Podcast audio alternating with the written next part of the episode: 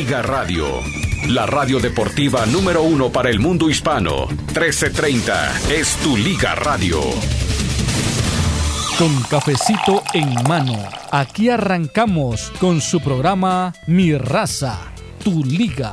Un programa dedicado especialmente para ti, que eres el superfan número uno. Solamente aquí podrás escuchar toda la información deportiva de las diferentes ligas del mundo.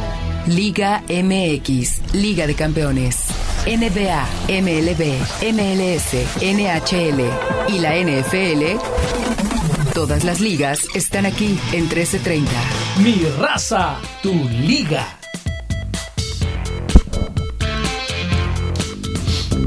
Una luz en lo alto voy a oír, una voz que me llama voy a subir, la montaña y estar aún más cerca de Dios y rezar, voy a gritar y este mundo me oirá y me seguirá. Todo este camino y ayudará a mostrar cómo es este grito de amor y de fe. Bueno, Roberto Carlos, te agradezco, señor. A ver, Mario Amaya, usted ayer confesó que conforme a su estado de ánimo elegía la canción de apertura de Mi Raza, Tu Liga. ¿Debo entender que hoy viene usted muy místico? Místico, santificado, de todo. Ah, perfecto. Ok, me parece magnífico que llegue usted con ese ambiente y con ese escenario de perdón y de indulto por parte de, ya sabemos, la señorita vecina y su señora esposa. Eso es magnífico, no hay como vivir en la gracia de Dios. Bye. Eso sí. Bueno, a ver, hay muchísimo material el día de hoy, pero muchísimo material el día de hoy. Marito, vamos arrancando. Vamos arrancando con este tema. Uno, tenemos a Javier Hernández llorando y explicando que se acabó el sueño europeo y explicando que ya vislumbra su retiro. Tenemos a Arturo Bricio, declaraciones que hizo a diferentes medios. Tenemos un extracto de lo que dijo en Fútbol Picante a pregunta de Héctor Huerta, y dice que César Arturo Ramos Palazuelos está suspendido por... Sí, ¿recuerda usted el error? ¿Recuerda aquel penalti que no marcó en Monterrey América? Bueno, está hablando Arturo Bricio de ello, hace otras consideraciones respecto al tema del VAR, pero sobre todo escuche la explicación de lo de César Ramos Palazuelos. También estaremos, por supuesto, escuchando declaraciones de Matías Almeida sobre Javier Hernández, que alguna vez intentó llevarlo a Chivas, y también una charla que tuvo, me parece que fue para Fútbol Picante, con David Faitelson y Heriberto Murrieta, a Mauri Vergara, hablando del escenario de Chivas, del momento de Chivas, de los planes de Chivas. Bueno, dice que hasta los desplegados que alguna vez usó su padre, Jorge Vergara, y que lamentablemente le fueron vetados por la Junta de Dueños, y que ahora muchos han tratado o han conseguido resucitarlos para su conveniencia en redes sociales. Bueno, dice Amaury Vergara que él tratará de retomarlos hasta donde sea posible, pero lo cierto es que aquello fue nomás una calentura. ¿Sabe quién fue el primero que se quejó?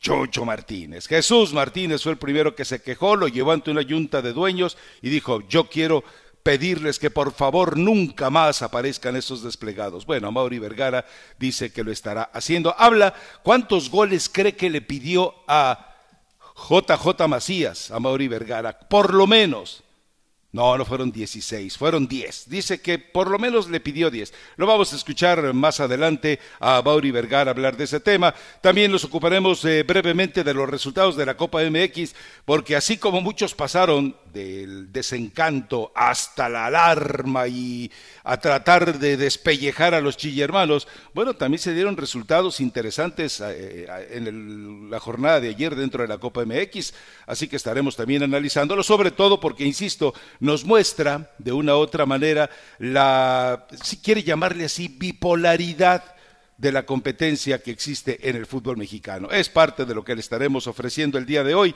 más allá de los aportes que eventualmente estarán haciendo. Tenemos hoy el Power Ranking con Brenda Monsiváis. Tenemos, por supuesto, la esquina de Halim y tendremos, por supuesto, las llamadas de ustedes. Hoy tenemos aparentemente ya totalmente recuperado, restablecido, en orden el conmutador, así que podremos darle salida. Hay gente que pide en la cuenta de Twitter, hey, ¿por qué nos tiene olvidados Mario Amaya? ¿Por qué nuestros mensajes de voz ya no salen al aire?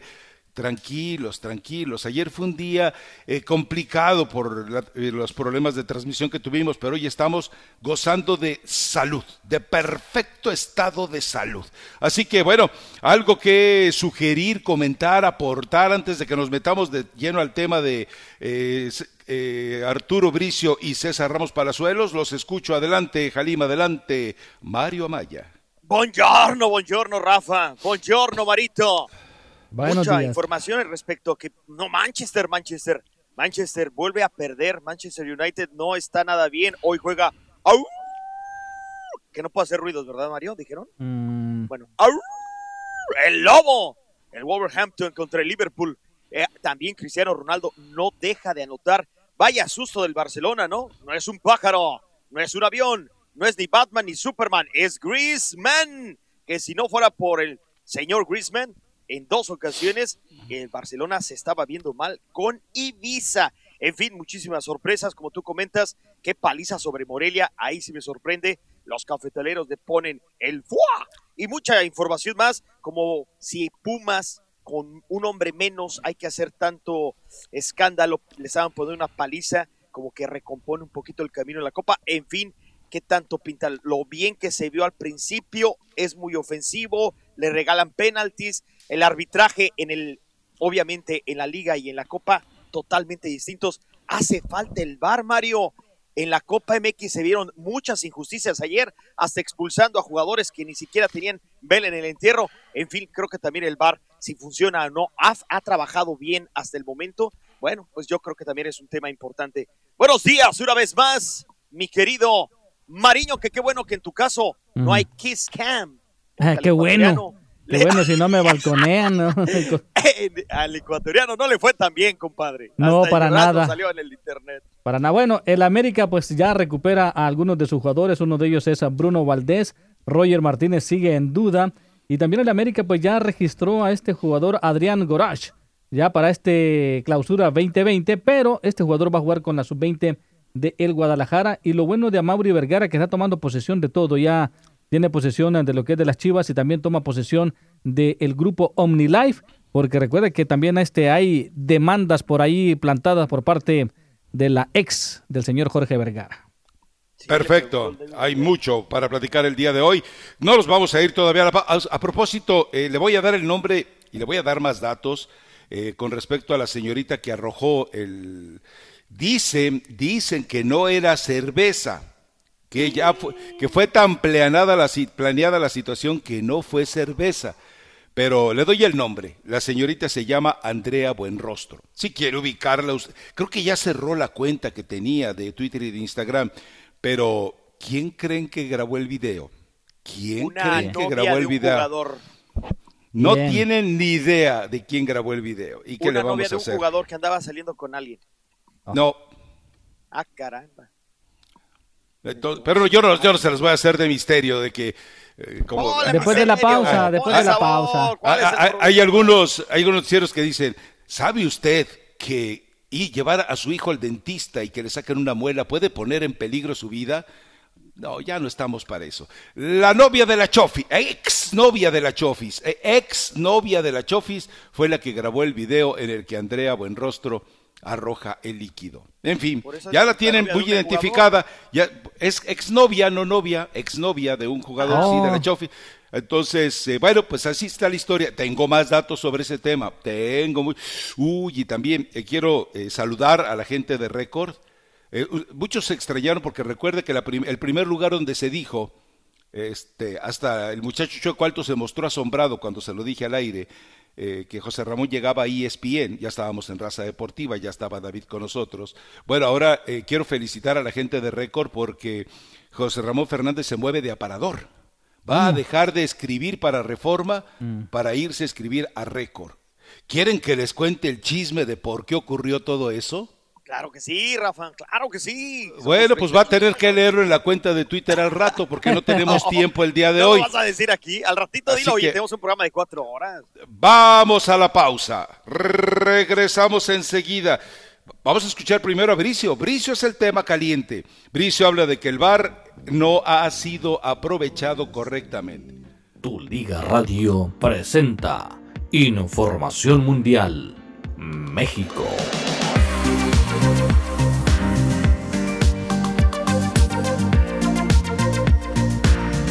Gracias mis amigos por estar en sintonía de Tu Liga Radio 1330 AM con la información desde México. Bueno, mis amigos, Bruno Valdés, defensa del equipo de las Águilas del América, se recuperó de la lesión de la rodilla derecha y estará en el partido ante el equipo de Tijuana este viernes.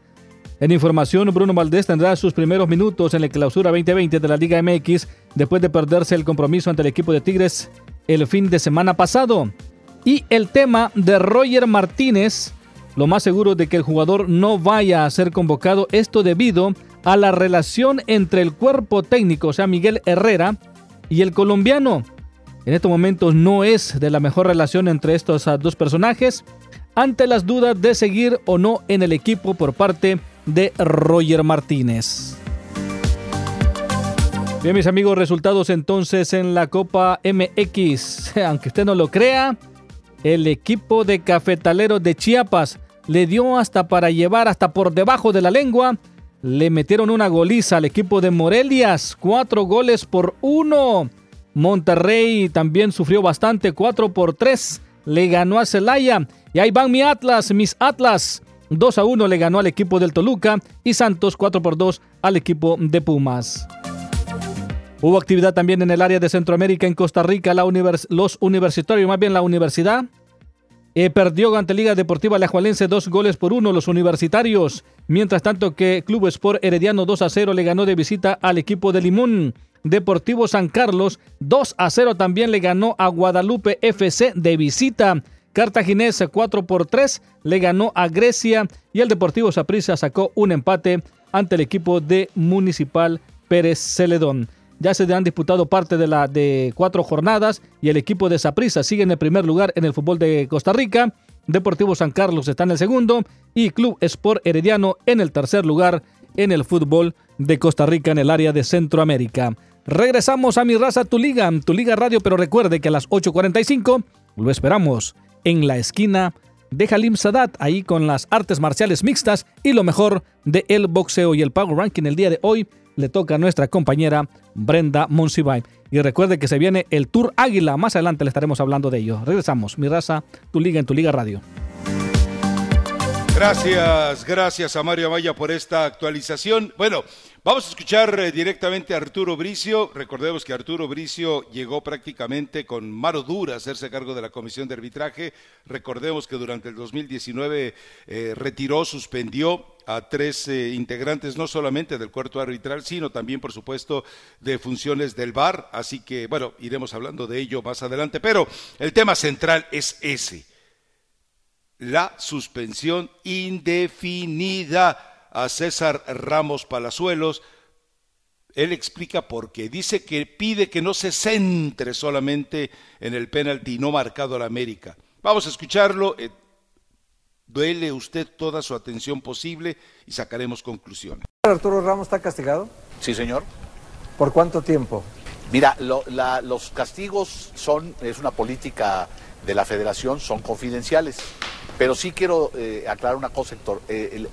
La sanción, sin personalizar el tema de César, es por el tema del VAR. O sea, el VAR le manda la jugada al árbitro, una jugada gris, una jugada, ya lo comentamos, apretada, difícil de decidir, y el...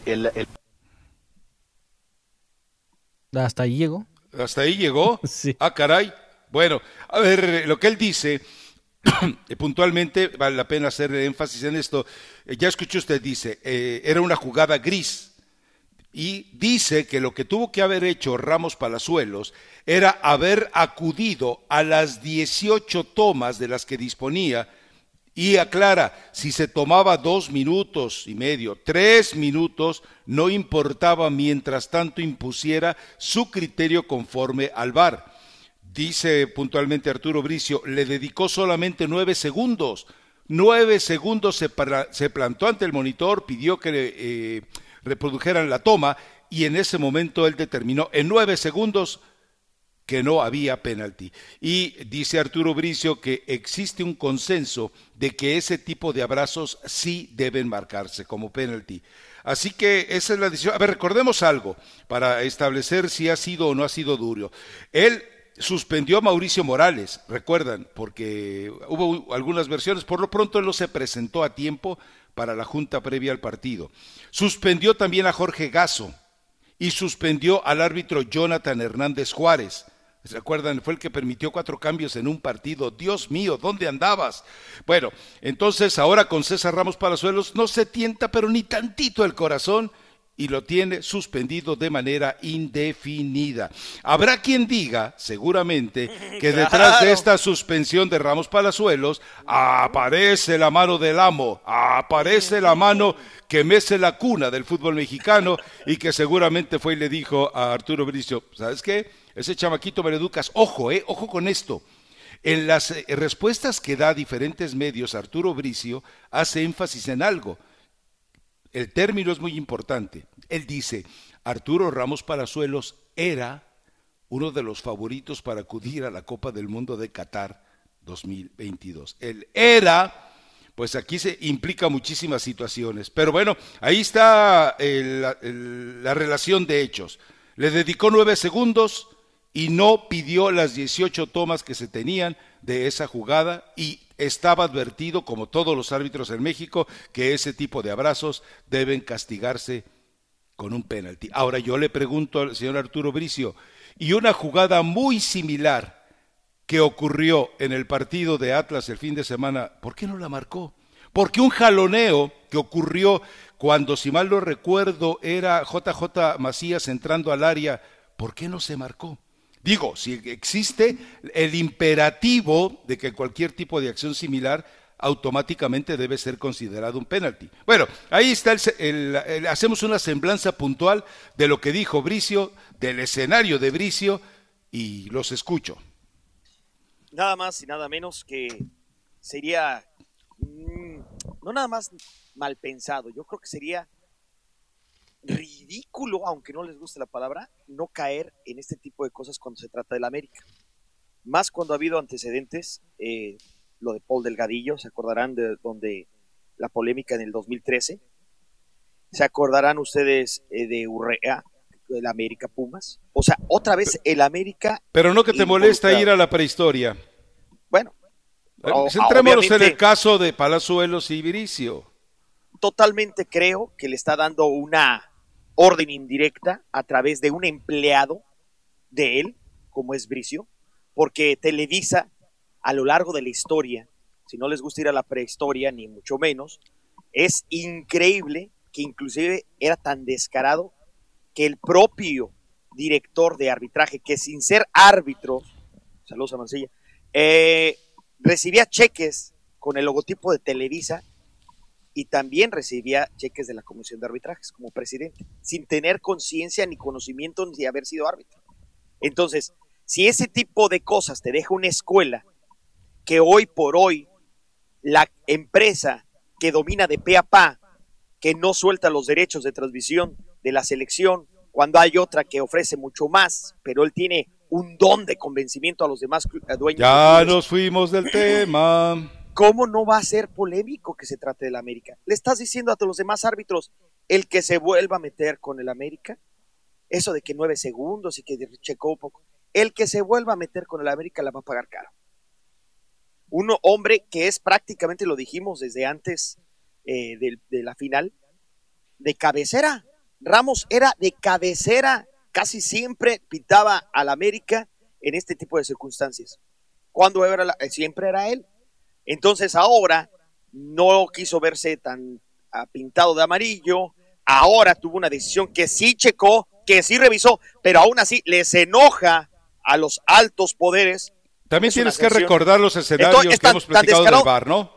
Es también, decir, de acuerdo, pero oye, sí, Rafa, el hermano de Bricio está trabajando como conductor y como comentarista de Televisa. ¿Y eso qué tiene de malo? Bueno, no tiene nada malo, pero quizá no tiene forma de llegar a hacerle algunas indirectas al presidente de la comisión de arbitraje, ¿no? No, si tú le puedes decir a tu empleado, oye, ¿cómo le vas? Imagínate una reunión en carne asada. ¿Tú crees que Emilio necesita hacer sugerencias a través de terceros? No, pero te estoy diciendo que hasta lo visible, hasta lo que se puede comprobar, hasta lo que es descarado, porque lo de Mancilla quedó atrás, de acuerdo. Pero hoy por hoy siguen esas cuestiones muy incómodas. Oye, no voy a hablar de fulano de tal si yo tengo un medio de comunicación, porque es mi compadre. Me dice, no voy a hacer esto, es mi hermano. Me dice la fuentecita chilanga, Jorge Gasso ya está corrido y ahora es comentarista en radio en San Luis Potosí. Y dice César Arturo Ramos, le deja ahora el cambio a Fernando Guerrero, el cantante, para que sea él el que acuda a la Copa del Mundo de Qatar. A mí me parece que cuando Arturo Bricio le dice que era candidato para acudir a la Copa del Mundo de Qatar, pues él era, es prácticamente una sentencia, es un veredicto, es acabar con su carrera como aspirante mundialista, y entonces Fernando Guerrero, según la fuentecita chilanga, en este momento ocupa el sitio de privilegio para Arturo Bricio. Así que bueno, es parte del escenario. Pero fue en realidad, la verdad fue malo el trabajo en esa final por parte de César Ramos. No, me parece que no, me parece que el trabajo no fue malo. Que se equivoca ahí, sí se equivoca, pero esa es otra historia. Le faltó poder de decisión para poder sacar tarjetas amarillas en el partido, y lo del penal sí totalmente se equivoca.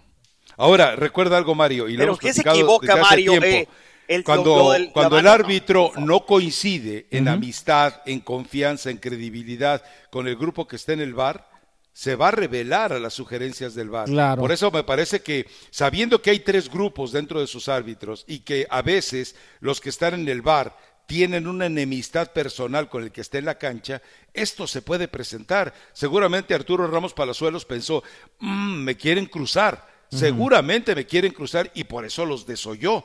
Pero oye, Mario, en lo que tiene razón Arturo Bricio es, él debió de haberle dedicado más tiempo y no solo 9 segundos a revisar las 18 tomas. Debe ser una flojera absoluta revisar 18 tomas, pero pues hay que hacerlo, es la chamba. Pero mira, lo que dice Mario lo está dando 100%.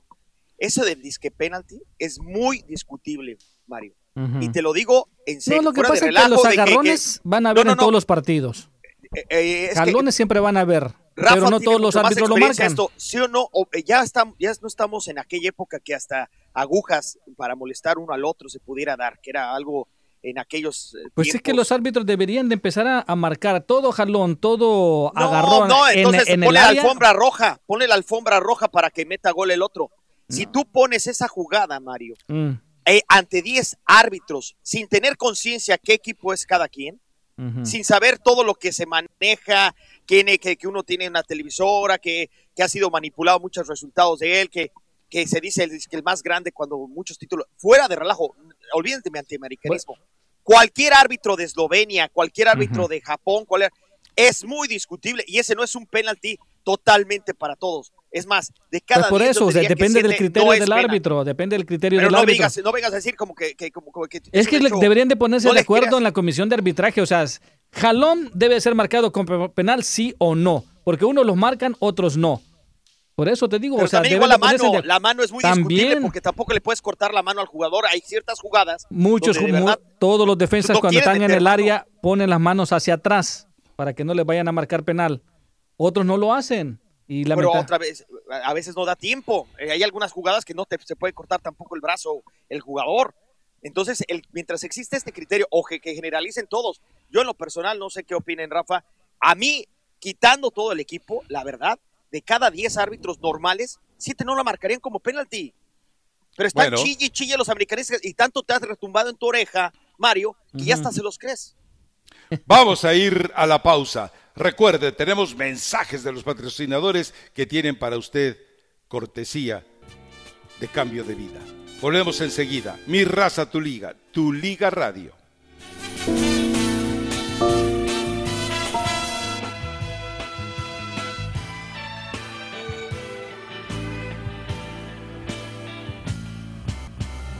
Nada te llevarás cuando te marches, cuando se acerque el día de tu final.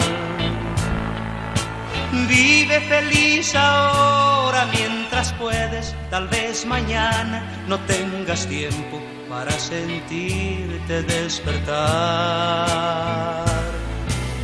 Siente correr la sangre por tus venas, siembra tu tierra y ponte a trabajar. Deja volar libre tu pensamiento. Mario, le llegaste al corazón. A Elizabeth en Twitter dice Don José María Napoleón. Así es. Vive, sí, sí. La canción que estamos escuchando, José María Napoleón. Bueno, ya hemos platicado mucho acerca de él. Muy bonita la de hombre, ¿no, Rafa? Sí, ya hemos platicado mucho de él, en fin. A ver, ¿qué más es lo que dice Arturo Bricio? Insisto, ayer tuvo así como una encerrona con diferentes medios para hablar, me parece que el tema era precisamente evidenciar o exhibir lo de César Ramos Palazuelos, y a final de cuentas lo consiguió. Me dice la fuentecita chilanga, agregando la información que nos había dado, de que Fernando Guerrero, incluso en una sesión de karaoke con sus amigos, ya sabe que le dicen el cantante, entonces en la sesión de karaoke él decía, pues yo ya estoy feliz porque ya es casi un hecho que por lo pronto le tocan eliminatorias para la Copa del Mundo y que por supuesto está, a ver si no la riega, pero por lo pronto ya Fernando Guerrero ya tiene dos sugerencias. Una, si es el América el que esté en la cancha, revisa las 19 de las 18 tomas que estén en la cancha. Y la otra, aunque te estés durmiendo con las 18 repeticiones, con las 18 tomas, no te quedes 9 segundos a revisar la jugada. Y si los que están en el camioncito del VAR desconfías de ello, no importa. Si quieres ir a la Copa del Mundo, ya hay un decálogo. Pero eso nada más. Dictado públicamente por Arturo Bricio Cárdenas. Ese es un dictamen nada más para revisar las 18 cámaras cuando piten a las Águilas del América, o en general para los demás equipos. Pues debería ser para todos, Mario, pero ¿tú qué entiendes con este mensaje que ha dado Arturo Bricio Cárdenas? Pues sí. Bueno. Ahora, tú te recordarás el barco de Fernando Guerrero, perdón, en el polémico penalti del América contra Chivas. ¿Se acordarán? El último clásico. Entonces, ¿qué te está dando a entender? ¿Quién tiene el derecho de enviar a los árbitros a los grandes eventos? Eso es obvio, 1 más 1 son 2, punto. O sea, qué triste que sean tan descarados, ¿eh? Porque si sí, ustedes ven, recuerden ustedes al minuto 70 del Clásico Nacional, para los que no se vean, qué carambas marca Fernando Guerrero. No sabía ni cómo marcar algo. Y se puede ver cómo titubea todo y le vale gorro. Pero claro, como hacen un alarde gigantesco cuando, o sea, deberías, es normal, son seres humanos y todos nos equivocamos. Ayer en la Copa MX, no sé si lo vieron ustedes, errores muy puntuales, pero a veces dicen, tenemos que contemplar que ellos sin el VAR te van a equivocar mucho más, que hay una gran diferencia, porque nosotros tenemos el tiempo y la cámara hasta en una velocidad lenta para poder, sí fue, no fue, es mucho más fácil. Ellos con la velocidad, yo no soy de los que crucifica a los árbitros, pero sí, no me gusta cómo tipo de decisiones premian y castigan a ciertos grupos de poder. Bueno, de cualquier manera, el VAR, según lo que dice Arturo Bricio, es una herramienta que ha salvado a algunos equipos, que ha salvado de la toma de decisiones equivocada a algunos árbitros, y que dice él, asegura él, que conforme a lo que ha hecho, a la forma en la que ha valorado, el VAR en México es el mejor que existe en el mundo. Bueno, entonces él no le queda otra cosa que decir más que eso, pero nos queda claro que hay muchas equivocaciones, y la más reciente es que si fuera tan perfecto, acaba de arruinar, a juicio de la misma comisión de arbitraje, una final no marcando un penalti que supuestamente por códigos entendidos de la comisión de arbitraje debió haberse marcado. Pero bueno, no se acuerdan cómo nos extraña nada de eso. Además, ya para terminar, Rafa, es increíble lo que me estás mencionando, esto del karaoke del cantante, que se le vaya a premiar a un árbitro que cambió totalmente el panorama del último campeonato, porque con Tigres, cuando estaba a punto de anotar una jugada de peligro, corta la jugada para marcar algo que bueno, sucedió. Santander ahí sigue pitando. Es algo increíble. Santander ahí sigue pitando, ¿no? Es el premio por molestar, por joder a Tigres cuando estaba a punto de anotar. ¡Ah, caray! ¡Marca algo, güey! ¡Marca algo! Porque está a punto de anotar Tigres. Y le cortan así. ¿Y todavía le van a dar este premio? O sea, más descarados no pueden ser. Bueno, les recuerdo, viene enseguida Brenda Monsiváis con su actualización. Y por supuesto, vienen los mensajes de los patrocinadores. A ver si hoy sí tenemos oportunidad de escuchar los mensajes de voz y por supuesto, abrir las líneas porque el tema es interesante y porque a final de cuentas habrá una percepción del antiamericanismo en la línea telefónica y del americanismo también en la línea telefónica y yo quiero escuchar hasta donde se pueda un equilibrio en ambos conceptos. Volvemos enseguida. Mi raza, tu liga radio. Dime, ¿por qué la gente no sonríe? ¿Por qué las armas en las manos? ¿Por qué los hombres malheridos? Dime, dime, ¿por qué los niños maltratados? ¿Por qué los viejos olvidados? ¿Por qué los sueños prohibidos? Dime, dímelo Dios, quiero saber. Dime por qué te niegas a escuchar. Aún queda alguien que tal vez. Tu Liga Radio presenta NBA, MLB, MLS, NHL y la NFL. Todas las ligas están aquí en 13:30. Tu Liga. Lakers se recuperaron de una derrota ante los Boston Celtics con una victoria de 100-92 sobre los Knicks de Nueva York. LeBron James anotó 19 de sus 21 puntos en la primera mitad y Anthony Davis anotó 17 en la segunda, continuando mejorando en su segundo juego de una ausencia de 5 juegos debido a una lesión que sufrió a principios de este mes. Los Atlanta Hawks vencieron a los Clippers 102-95. Los Clippers jugaron sin Kawhi Leonard, Paul George y Patrick Beverley. Y los Hawks lideraron con 33 puntos y 16 rebotes de John Collins, mientras que Brandon Goodwin agregó 19 puntos, todos en el último cuarto. Para los Clippers, Montrezl Harrell anotó 32 puntos, mientras que Lou Williams agregó 18 puntos.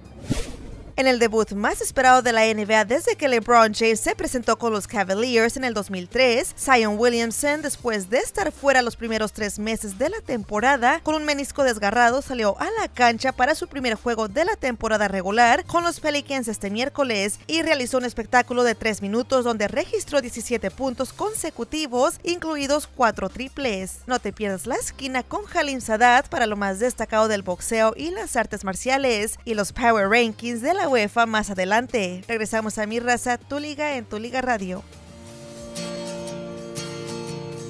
Dime, ¿por qué la gente no sonríe? ¿Por qué las armas en las manos?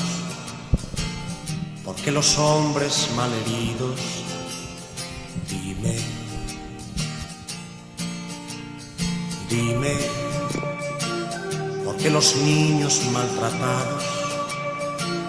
¿Por qué los viejos olvidados? ¿Por qué los sueños prohibidos? Dime, Mario, José Luis Perales. A ver, tenemos mensajes de voz, tenemos gente en la línea telefónica. Vamos, adelante, si tienes todo eso a la mano, Mario. Claro que sí, tenemos mensajes de voz, los más recientes que nos mandaron. Aquí está este. Vamos a ver.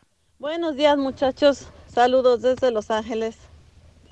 Mi querido Rafa, pues mira, han pasado algunos meses ya de este nuevo proyecto.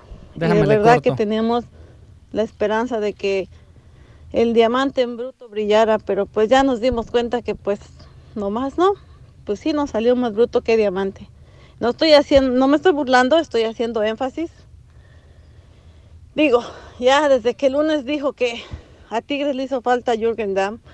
Yo dije, o sea, en serio, hasta mi abuelita sabe que Jürgen Damm es más maleta que nada. Digo, y eso que ni tengo abuela, o por lo menos así dice la gente que me conoce. Pues no, mi Rafita, y pues, ¿Qué podemos hacer? El impeachment, déjala. No funcionó la encuesta, nuestro refuerzo que estábamos esperando no nos llegó y pues queremos saber, Rafita, qué va a pasar, si vamos a tener un refuerzo para este verano y si no, pues con toda esa buena vibra que emanamos los cruzazulinos de corazón, me va a tocar a mí echarle la bendición al Rácata. Bueno, pues, gracias. Rafita, ¿qué más podemos hacer? Digo, mira, ya este lunes me toca mi tanda ya. Si quieres te la mando para que empiecen nuestro refuerzo que estamos esperando. Nuestra querida Eli Patiño, la queremos para verano. Dinos que por lo menos vas a hacer la luchita, Rafa. Saludos. A ver, te voy a decir que le voy a hacer la luchita, pero a propósito les tengo una sorpresa. El próximo podcast de Raza Deportiva, que debe estar listo mañana, voy a estar acosado por dos fieras del periodismo. Estarán conmigo hoy, afortunadamente, Katia Castorena y Eli Patiño. Así que el podcast de Raza Deportiva no se lo pierda mañana porque van a tundir entre las dos. Me van a hacer pedazos y yo lo voy a disfrutar porque ya se ve que esa es parte del show. Disfrutar que a uno lo hagan pedazos. A ver, Mario. Nada más, espérame tantito, decirle a la flaquita que en algún momento dado un equipo de la Bundesliga estuvo para Jürgen Damm pagar $7.5 millones de dólares. Es más, Chivas lo estaba buscando desde hace rato. ¿Tú crees que si alguien iba a pagar 7 millones no lo iba a vender Tigres? Bueno, estoy diciendo dato oficial de Chivas Pasión, que ellos... Chivas Pasión es una cuenta de Twitter de aficionados. Bueno, hace 6 meses aseguraron... ¿De veras? Sí, porque también ellos hacen entrevistas. No, voy a lo mismo. No me digas que una cuenta de Twitter de aficionados ahora tiene para ti un oficialismo. Pero Chivas lo... Eso es algo que se dijo y se desde la época de José Luis Higuera. Y que dijeron que no porque ni siquiera se había dado un equipo de Bundesliga. Eso es lo que se dijo. ¿Será verdad? ¿Será mentira? No lo estoy inventando yo. Pégale, Mario, a la llamada telefónica. Bueno, vamos entonces rápidamente con Yayo. Venga, Yayo, directo al tema, vamos. Sí, solamente 3 puntos. 1, entiendo lo de la corrupción en México, no se puede discutir, hay mucha corrupción y todo eso. Solamente a mí me causa mucha... Me pregunto siempre, ¿no? De que todo mundo, periodistas, todo mundo dice, no, es que el América es corrupto. Y a mí no me importa el América. No generalices... Bueno, pero sí mucha gente dice que la América se le ayuda, que la América compra títulos, que la América se le regala. Y yo siempre que escucho cuando alguien pregunta, así como tú dices, nombres, datos, es que ustedes ya saben, es que ustedes ya conocen, es que nunca ha habido algo que alguien diga y que compruebe nada. Y si la América tiene tanto dinero, tiene tanto poder, ¿por qué nada más tiene 13 títulos en tanta historia? Eso es 1. Número 2. Oye, el otro día estaba escuchando Fútbol Picante. Hugo Sánchez dice que le impusieron la selección preolímpica de Carlson, la que perdió en Carlson. Miente. Y yo me acuerdo que él había pedido, ¿no? Así es.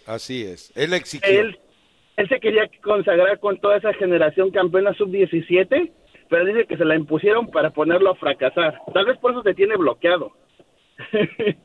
Y número 3, todavía sigo esperando mi oportunidad. Yo podría hacer un buen refuerzo.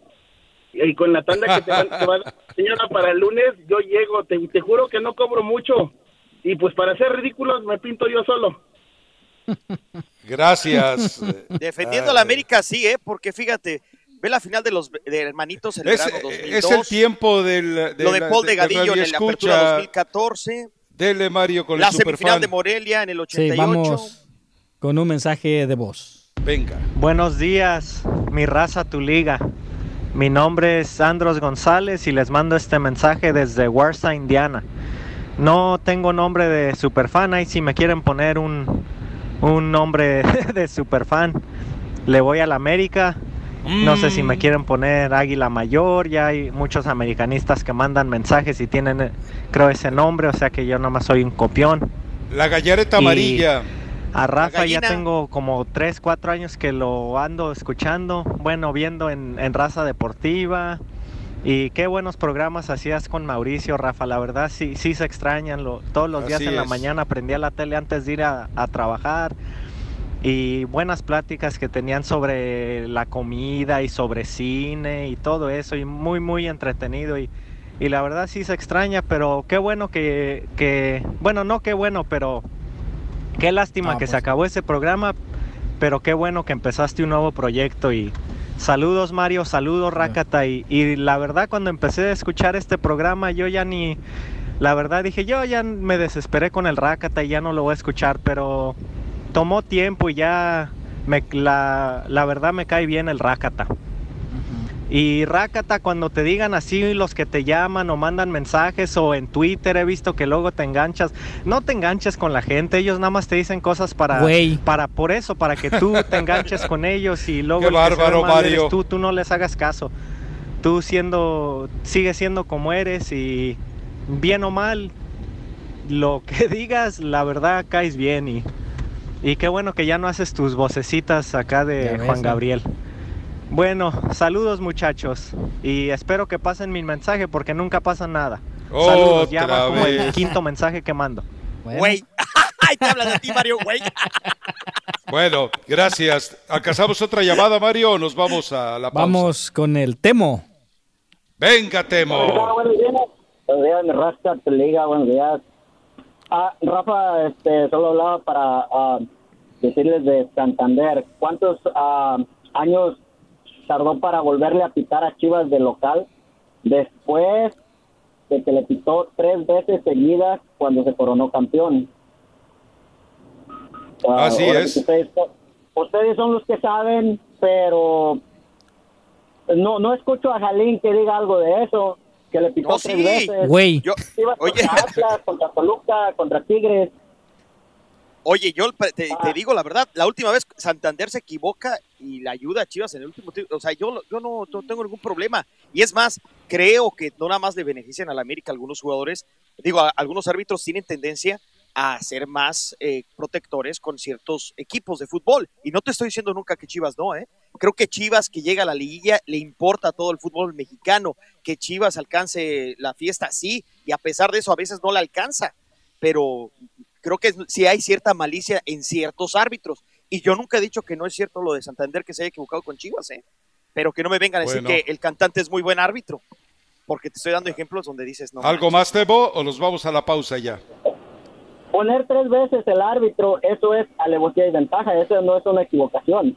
Tal vez el penal pasa una equivocación, un error se puede decir, pero poner 3 veces seguidas a pitarle de local a un equipo, eso es hacer trampa. Y no los escucho que te pongas a decir eufóricamente, oye, Chivas, este campeonato lo ganó por esto, por esto. No, ahí sí calladito, Jalín. Pero mira. No, te estoy diciendo que para mí sí era pena máxima lo de aquello de Tigres. Ahora, por mí que fuera sorteo, No que cada quien, hay que decirle a los dueños de clubes que esto no es menú en restaurante, hay que decirle a la América que no se le antoja sushi hoy y ahí lo tiene.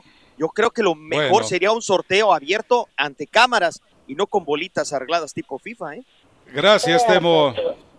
Muchas gracias, Rafa. Y en 2017 Juanito Pérez igual le va a pitar 3 veces seguidas al árbitro. En 2007, perdón. Sale pues, volvemos enseguida. Esto es Mi Raza, Tu Liga Radio. Flaquita, guarda tu tanda, aprovechala mejor.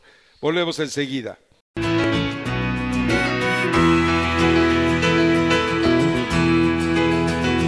Ayer se fue, tomó sus cosas y se puso a navegar. Una camisa, un pantalón vaquero y una canción. ¿Dónde irá? ¿Dónde irá?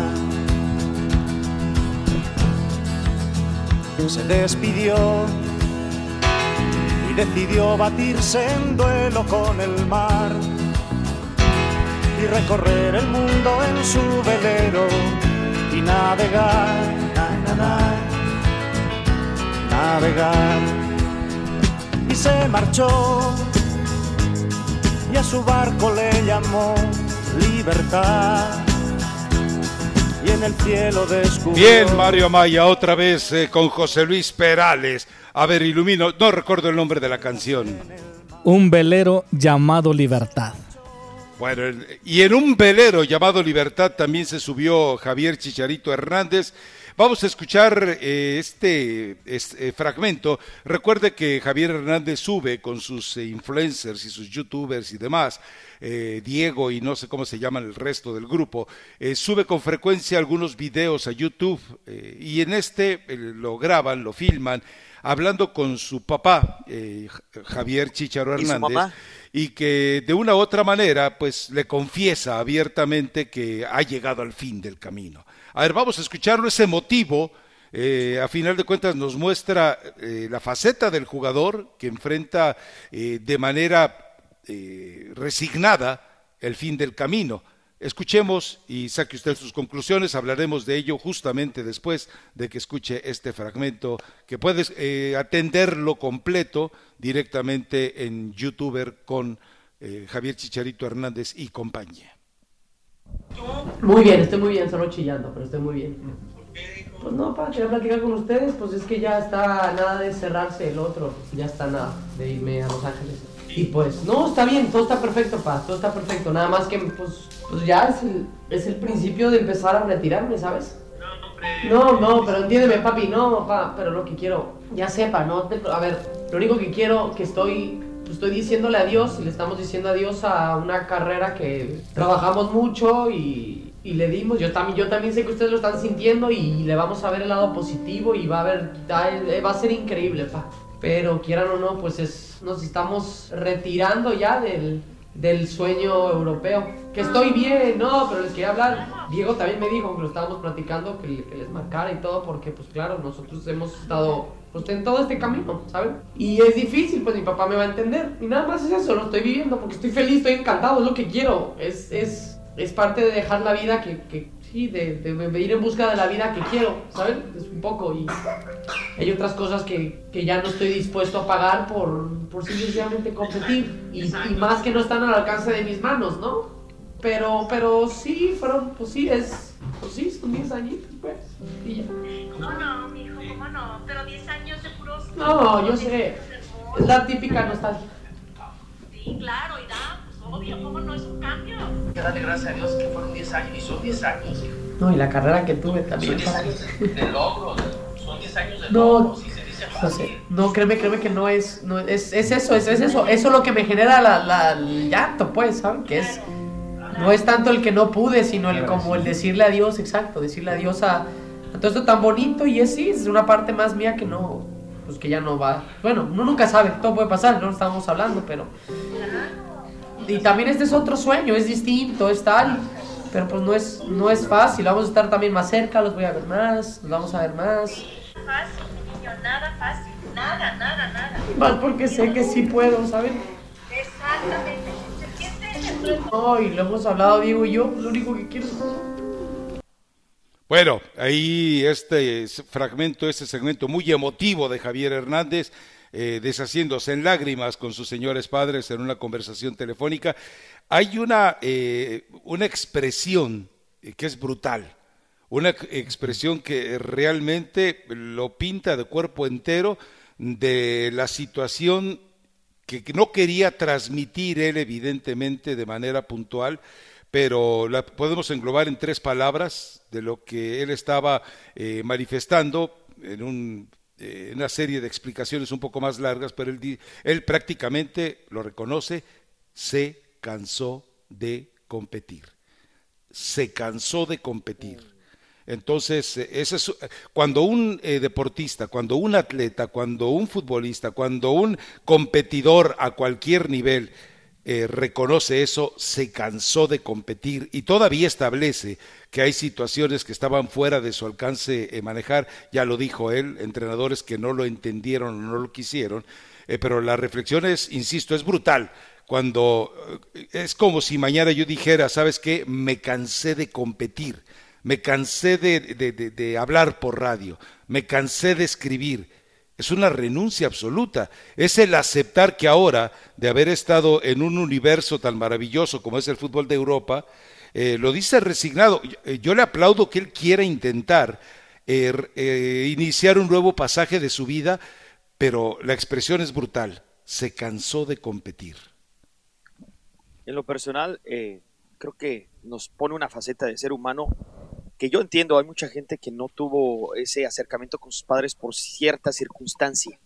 La vida, quizá, no sé, se volvieron a casar cada uno, no se fueron apartando poco a poco. En fin, otros le arrebata la vida cuando son niños o cuando son adolescentes. No tienen esta llamada. A mí en lo personal me sirve mucho porque es una bendición de Dios tener a los padres y él se está desahogando con se saca su niño interno. Me parece muy patético que algunos hasta se burlen de él en esta. Pero vamos a lo que dijo Javier Hernández. Bueno, déjame expresar. Pero ¿para qué ensucias con la gente que quiere ensuciar a Javier?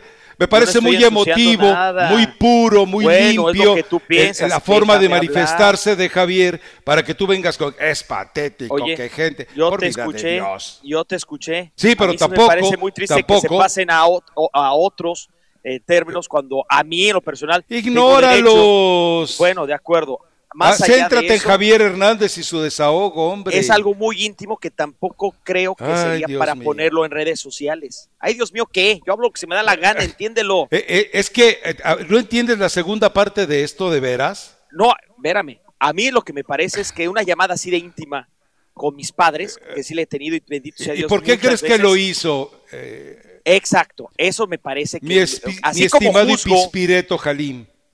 Por eso, déjame decirte. Así como digo una cosa, también señalo esto, no es para que se esté ventilando en redes, no es para, pero tampoco es para otros que se agarren la... ¿Quién eligió el ventilarlo en redes? Y empieza, se me hace a mí que no se me hace algo falso, no se me hace algo programado. ¿Quién eligió ventilarlo? Ellos, lo acabas de mencionar. Entonces...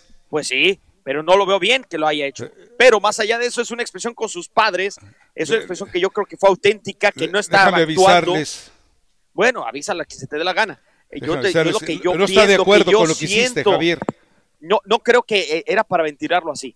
¿Por qué? Porque mucha gente va a decir que exactamente los malpensados van a decir que fue arreglado para ay, qué pobrecito, qué consolación. Los burlones se van a agarrar hasta Kleenex y haciendo mofa de algo muy bonito que es tener yo creo cada palabra de lo que dice lo está sacando del alma. Por fin, ¿fue bueno o fue malo que lo exhibiera? No te entiendo. No, fue bueno que hiciera esa llamada. Pero no tendría por qué ventilarse a los 4. Te digo, yo en lo personal, yo no pongo, por ejemplo, en el Facebook, porque ni siquiera tengo Facebook, he puesto una señal. Ay, miren que estoy en la playa. O sea, miren, ni siquiera pones en Facebook porque no tienes Facebook. Bueno. No, tengo un solo mensaje en Facebook. Que ay, por Dios orden. Mío. Entiende lo que te quiero decir. No uso el Facebook porque a la gente no le debe de importar ni cuando estoy triste, ni cuando estás alegre. Sí, pero es Javier Hernández, no eres tú. De acuerdo, yo sé, en mi caso, en mi humilde punto de vista, yo creo que son cosas tan que se deben de quedar en tu alma, en tu círculo, en tu circuito. Eso es mi punto de vista, que no se debe haber ventilado. Es lo único criticable aquí. Pero yo pienso que es muy sincero lo que está diciendo Chicharito. Ahora, futbolísticamente hablando, desde que triunfó, 127 goles, 42 asistencias. Sabemos que 10 años... tuvo una primera etapa muy distinta al segundo lustro, pero no creo que sea aquel. Yo sí lo siento frustrado. Yo le creo en esta llamada y sí lo siento frustrado de que no le dieron tanta chance como él. Entonces, qué bueno o qué malo que lo hizo público. No, qué malo que lo haya hecho público. O sea, eso es una cosa algo muy íntima, pienso yo. Algo muy bonito.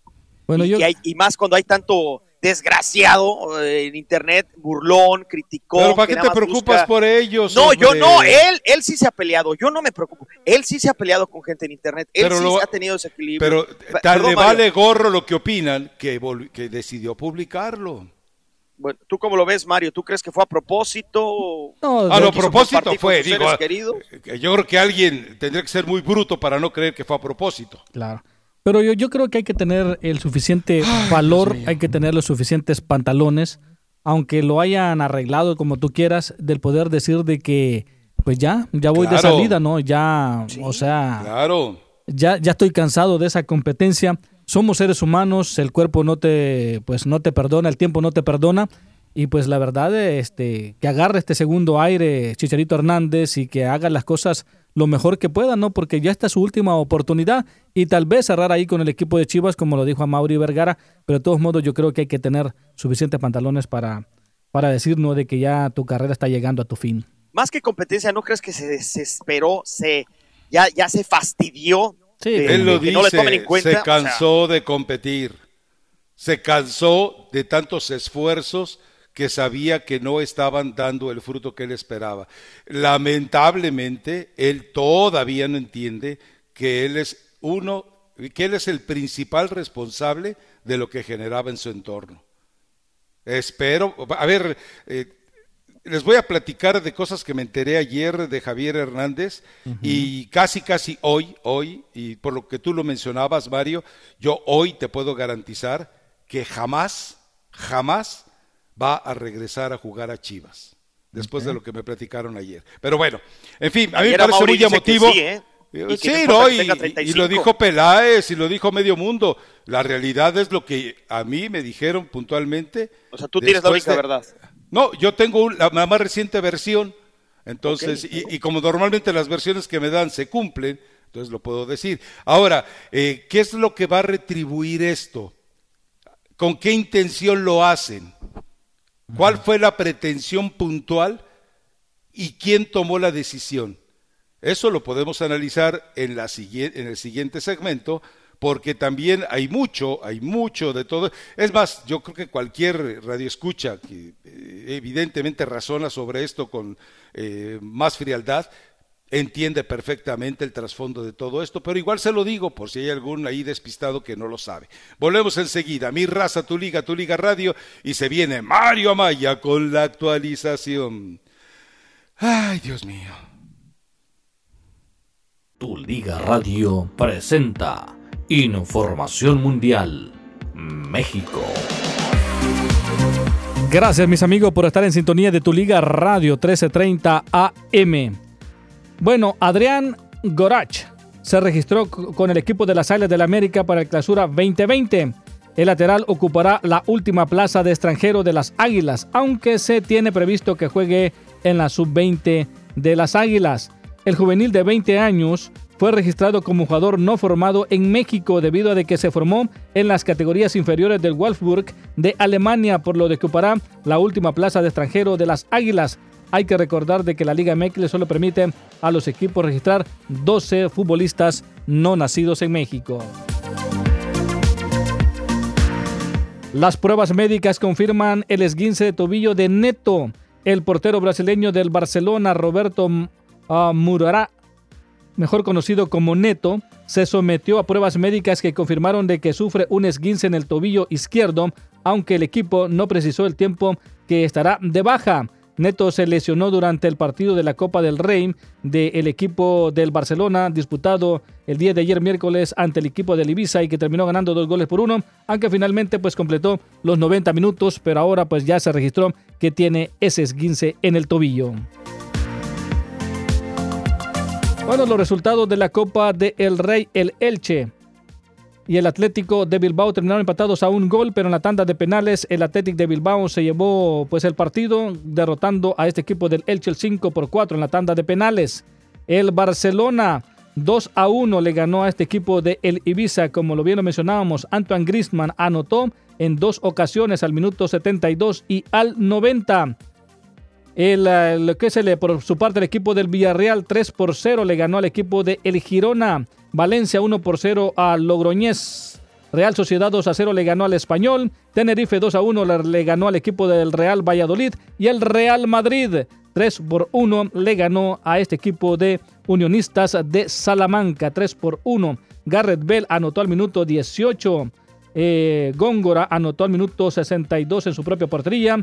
Y Brahim Díaz anotó el último gol del equipo del Real Madrid al minuto 90. Álvaro Romero descontó por parte del equipo de Salamanca. Regresamos a Mi Raza, Tu Liga en Tu Liga Radio. Recuerde que en la esquina de Jalín, hoy a las 8:45 de la mañana, el Power Ranking de los equipos europeos con Brenda Monsiváis el día de hoy. No se lo puede perder. Y se viene el Tour Águila, Rafa, el 28 de marzo al Dignity Health Sport Park. Regresamos a Mi Raza, Tu Liga. Gracias a Mario Amaya por la actualización, y tienes razón, 28 de marzo América contra Pumas en el Dignity Health Park de Carson. Ahí estarán enfrentándose dos de los equipos más mediáticos. Yo lo de clásico ya sabe dónde lo guardo, pero a final de cuentas llamará la atención este partido, insisto, el 28 de marzo. Si usted quiere ya, si usted ya sabe su comitiva Águila o Puma que quiere llevar este partido, pero ya sabe, vaya a Tiquetón. Los boletos ya están disponibles. Más adelante, conforme se acerque la fecha, tendremos boletos para obsequiárselos a usted, pero no en el volumen, en el día a día, que seguramente usted podría demandar para estar presente en este partido. A ver, de repente, ayer me estaba enterando de algo gracias a la Fuentecita Galáctica. Ya tengo Fuentecita Galáctica. A propósito, hoy es la presentación de Javier Hernández. Veremos si más adelante podemos hacer algún monitoreo de ello. Pero bueno, decía, están sorprendidos de la demanda de camisetas de Javier Hernández. Solamente hay un antecedente similar. Obviamente ya sabemos cuál fue, David Beckham. Pero con Zlatan no había esta euforia por las camisetas que en este momento ya avisó me acuerdo el nombre del patrocinador, pero bueno, ya avisó que tendrá una segunda emisión de camisetas de Javier Hernández. Quiere decir entonces que todo esto, no sé si ordenado, yo creo que a tal grado no, pero fraguado, consensuado y de una u otra manera elaborado por todo el grupo de Javier Hernández, pues decidieron que era el momento correcto. No quiero hablar de que Javier fingía. Ahí me parece que evidentemente todo el teatro armado sí lleva una intención totalmente de medio o de red social. Pero, espérame, me queda, pero teatro es actuado. A ver, pero yo estoy hablando de todo. Es que no dejas terminar, Jalincito. Sigue no, ya sumido es que como diamante en bruto que eres. Te contradices. Ver, teatro no teatro, porque el teatro es fingido, señor. Cállate, Jalim. A ver, no, puntualmente. Cállame, no me calles. Puntualmente, a ver. Es ahí muy fácil que estar todo este teatro armado, insisto, por parte del grupo de Javier Hernández, para tratar de llevarle a usted la situación emotiva, yo creo que a final de cuentas va a conseguir el cometido. ¿Por qué? Porque esto ha sido prácticamente recuperado hasta por los medios en inglés dentro de Estados Unidos. Todo esto ha sido recuperado por prácticamente todos los medios en español dentro de México y está teniendo la repercusión que quieren. Para satisfacer a alguien, cuando yo hablo teatro, hablo de todo el entramado que se está generando para poder organizar esto. Digo, okay, porque nos queda claro, hay que ser muy bruto para no verlo, que Javier Hernández, el micrófono del celular, pues no era evidentemente el que estaba grabando toda esta escena.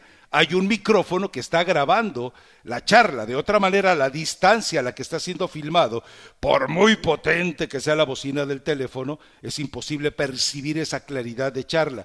Pero lo están, vamos, me parece que dentro de las pretensiones totalmente comerciales, totalmente mercantilistas, totalmente de impacto, este teatro, lo reitero, en el que ha sido armado por parte de los influencers que manejan a Javier Hernández, están explotando ese momento de intensidad familiar. Es decir, debe ser muy complicado para un hijo hablar con los padres y hacerlo a la distancia y sobre todo sin tener la sensación inmediata de caricia. Pero, insisto, es un teatro. No estoy hablando de una teatralidad de Javier Hernández, por si hay alguien despistado que no lo entiende. Estoy hablando de que es un teatro armado para que la gente entienda perfecto. Y si estás de acuerdo, no me importa. Para que la gente entienda perfectamente cuál es la intención. A mí no me importa si te importa o no. ¿Cuál es la intención? Ay, Dios mío. Tranquilo. Oye, ahí está el diamante en bruto que dice la flaquita. Entonces, ¿qué es lo que está consiguiendo Javier? Ahora. Vender camisetas, llamar atención. No he revisado en su cuenta de YouTube, no sé ni cuál sea, no recuerdo cómo se llama, para poder indagar exactamente cuántas visitas tiene esto, cuántas formas de compartirlo tiene esto, pero evidentemente, insisto, este teatro, sin la teatralidad de Javier Hernández, es una repercusión magnífica de la capacidad de este tipo para vender lo que tiene que vender dentro de la MLS. El primer golpe mediático lo ha dado. Y con la con las imágenes que ustedes pudieron ver, aquí no podemos difundirlas, pero las imágenes que ustedes pudieron ver de la recepción que se le da a Javier Hernández, me platicaba la gente de la Fuentecita Galáctica, solo hay un antecedente y porque se hizo en aquella ocasión con premeditación, alevosía, ventaja y con una coordinación entre una maquinaria magnífica que son los que manejaban a David Beckham, con otra maquinaria magnífica que era la MLS, al darle la bienvenida a su primer gran figurón de la historia. Ahora fue un poquito más discreto porque no quiso que Javier Hernández que se manejara de otra manera. Incluso le voy a platicar un poquito más adelante de una charla muy especial entre gente del Galaxy y él, y cómo él rompió el primer compromiso que había hecho con el Galaxy, para dar a entender pues que él podrá decirle, sí, estoy de acuerdo, pero a la hora de proceder no va a estar de acuerdo. Va a ser una relación muy complicada. A ver, sí, Mario, perdón, te escucho. No, estaba mencionando, el día de ayer lo mencionamos, ¿no? Con todo esto lo que está haciendo y ya con ese, poniéndole la cerecita al pastel con esa grabación, el Chicharito Hernández, pues ya totalmente opacado lo de Pulido, totalmente opacado lo de Carlos Vela, que pues también fueron los medios de comunicación, el día de los medios de comunicación con Los Ángeles FC, totalmente opacado Carlos Vela, con la llegada del Chicharito, con lo que acaba de hacer, las playeras agotadas totalmente. Así es, ya está el segundo tiraje, digámoslo así, el segundo tiraje de ellos calculan, con cifras muy conservadoras, que a nivel mundial pueden alcanzar 100,000 camisetas de venta de Javier Hernández. Dios mío, Chicharito, cuando en el declive de su carrera elige recluirse en la MLS, mire lo que genera. Y ya voy ganando la apuesta, Mario, ya voy ganando la apuesta, este el colato. Aguas. Yo, la apuesta no sé lo que apostaron ustedes, pero yo digo que no va a alcanzar la cantidad de goles que Zlatan. Y no es porque le desee mal a Chicharito, sino porque Zlatan, la verdad, la rompió y sobre todo... Estamos hablando del escenario mediático de Javier. En lo personal de Chicharito no creo que alcance la cantidad de goles de Zlatan. Yo. Punto número 2.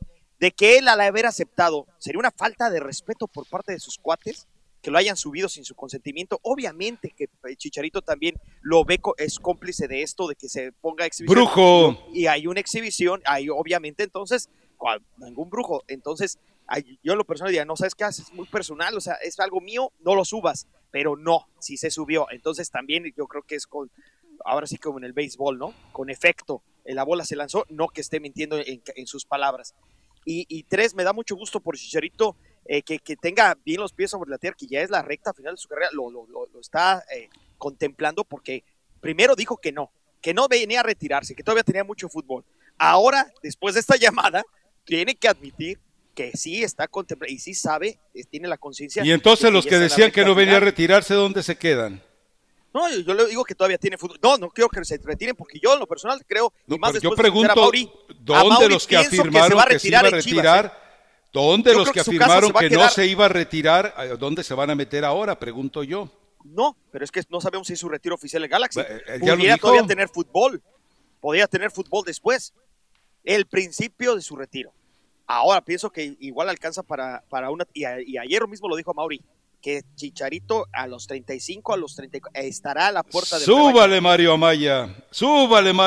Bueno, vamos a ir a la pausa. Regresamos enseguida. Déjenme ver si me autorizan a contarle esa situación especial que vivió... Ya sabes, aquí solamente en Mi Raza Tu Liga. Y solamente con mis fuentecitas se entera de cosas que ninguno del otro lado va a leer, que nadie más le va a contar... Y pues ni modo, ¿qué le vamos a hacer? Algunos habrá que se molesten. A propósito, nuevamente, felicitaciones a Joserra por cambiarse de aparador. Más adelante le explico por qué decide irse de Reforma a Récord. Y a alguno no le va a gustar. Volvemos. Mi Raza, Tu Liga Radio. Y los otros que mujan, no se preocupen. La canto cada mañana para agradecerla. Tremenda gentileza del Señor de darme la chance de un nuevo día, es decir, de empezar de nuevo.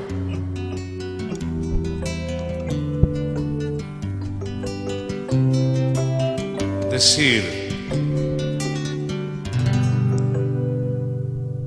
este es un nuevo día, para empezar de nuevo, para buscar al ángel que nos crece los sueños, para cantar, para reír, para volver a ser feliz, para cantar, para reír, para volver a ser feliz. Muy bien, Mario Amaya, muy bien. A propósito, hermoso. Si quiere usted encontrar alguna, unas de las mejores producciones de Facundo Cabral, recuerde que él a veces se presentaba en espectáculos y de repente improvisaba una canción.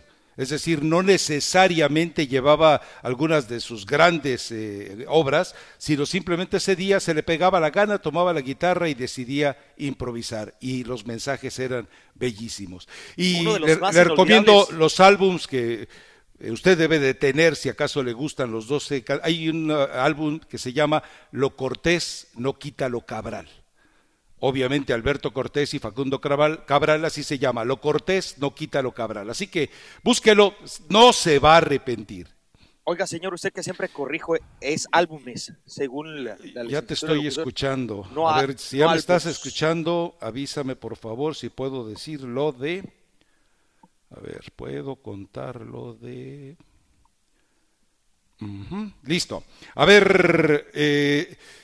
La historia es esta, hubo una charla de gente del Galaxy con Javier para pedirle muy puntualmente pues que fuera, que empezara de cero, que se olvidara de todo, que arrancara prácticamente con armonía y sin rencores, sin antecedentes, sin, así como dice Facundo Cabral, un nuevo día. Que ese fuera su punto de partida del Galaxy, y por eso les digo, Javier Hernández no regresa, no solamente al fútbol mexicano, no regresa a México. Pero bueno, y le pidieron eso, parte de cero, ok. Y Javier dijo, sí, cómo no, a esta misma persona ya le había prometido que después de todo lo que provocó en la selección nacional durante la Copa del Mundo, también iba a partir de cero, cómo no. Todo para ayudar al Tuca Ferretti. Y bueno, pues después ya sabe usted lo que pasó. Bueno, y resulta que Javier dijo sí, y de inmediato se va a sus cuentas de redes sociales y ¡boom! Todo lo que había dicho que no iba a hacer, lo empieza a hacer nuevamente. Así que, en fin, y ya le doy el nombre, se llama Diego Dreyfus, el hombre que está detrás de todas estas... dramatizaciones de Javier Hernández, todas estas publicaciones de Javier Hernández. Me manda alguien una fotografía en Twitter donde habla de cientos de miles de visualizaciones, pero yo creo que no es necesariamente de la que estamos hablando, me imagino que esa debe tener muchísimas más, digo, tomando en cuenta la cantidad de seguidores que tiene Javier Hernández en sus redes sociales, me imagino que debe estar muy por encima, pero si ya empezó desoyendo las recomendaciones de que se saque todo el rencor, que se saque el pasado, que se saque todos los antecedentes, porque llega un equipo nuevo, a una liga nueva, con gente nueva, pues que tiene que empezar a convivir con ellos. Vamos a ver si en la presentación, que tengo entendido es cuestión de horas o minutos que se lleve a cabo, pues aparentemente entendió el mensaje y no las contradicciones en las que cayó en redes sociales. En fin, vamos a ver.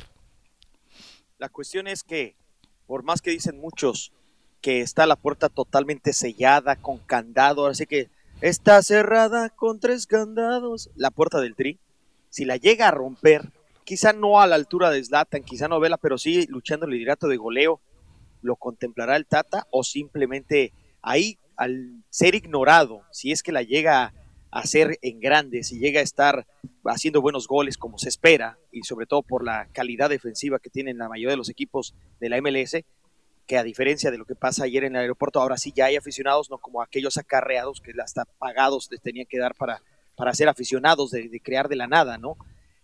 Yo me pregunto, ¿será evidente y que el Tata dé la media vuelta si es que llega a hacer varios goles, si llega a ser inclusive hasta el líder de goleo, cuando se acerque la fecha a Qatar? ¿Tú qué opinas, Mario?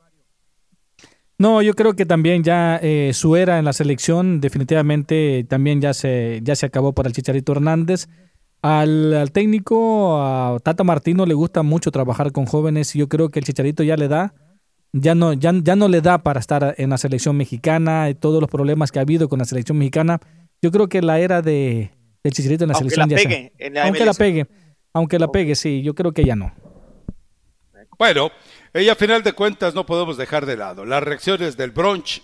Siguen teniendo su efecto, y además tienes a Raúl Jiménez, que está en un excelente nivel y que lo ha dicho el mismo Tata Martino: mi titular, mi hombre gol, mi 9 es Jiménez, no hay otro para mí. Bueno, pues entonces no creo que, tomando en cuenta lo que se viene con preolímpico y Juegos Olímpicos, vaya a desperdiciar tiempos y escenarios cuando puede foguear perfectamente a un compañero magnífico. Ojo, el mejor compañero de Raúl Jiménez está ya otra vez en Chivas. Uh-huh. Y entonces, pues queda muy claro. Pero bueno, ¿le parece bien que recréenlos otra vez con Facundo Cabral, no, Mario Maya? ¿Le gusta? Caray.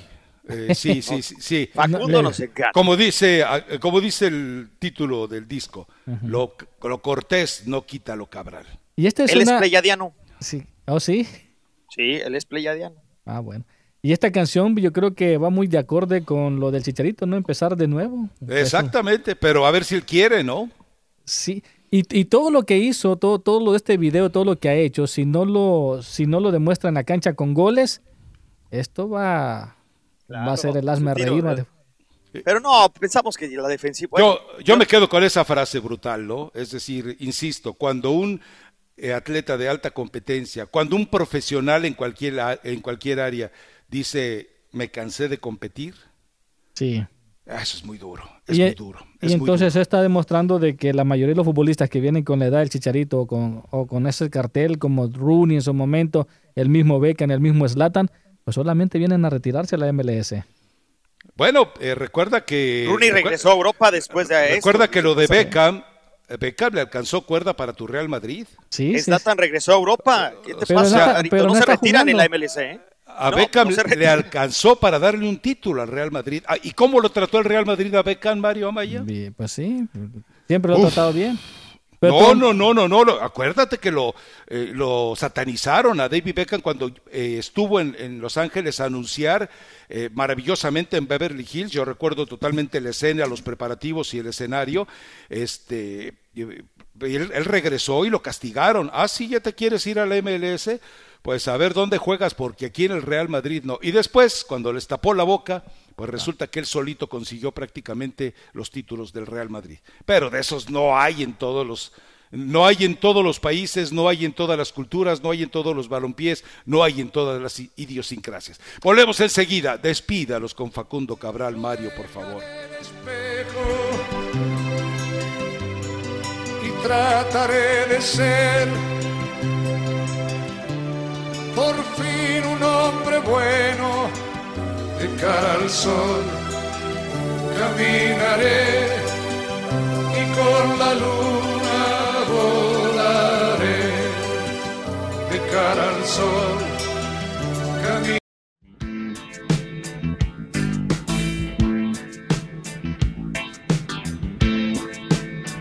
A partir de mañana empezaré a vivir la mitad de mi vida.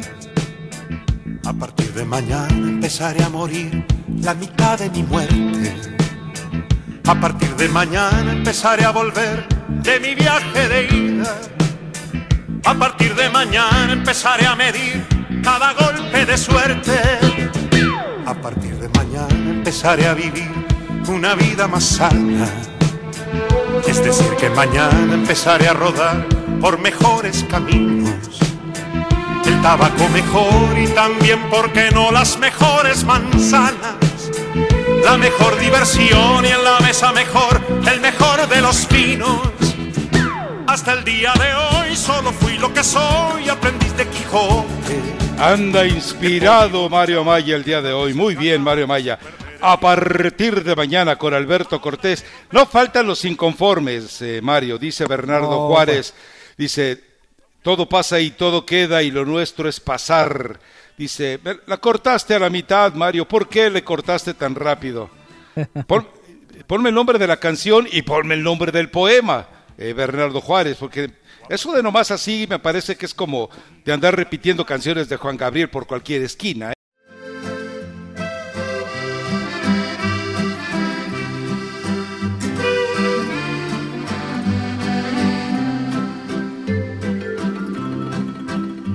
Fue en un pueblo con mar una noche después de un concierto.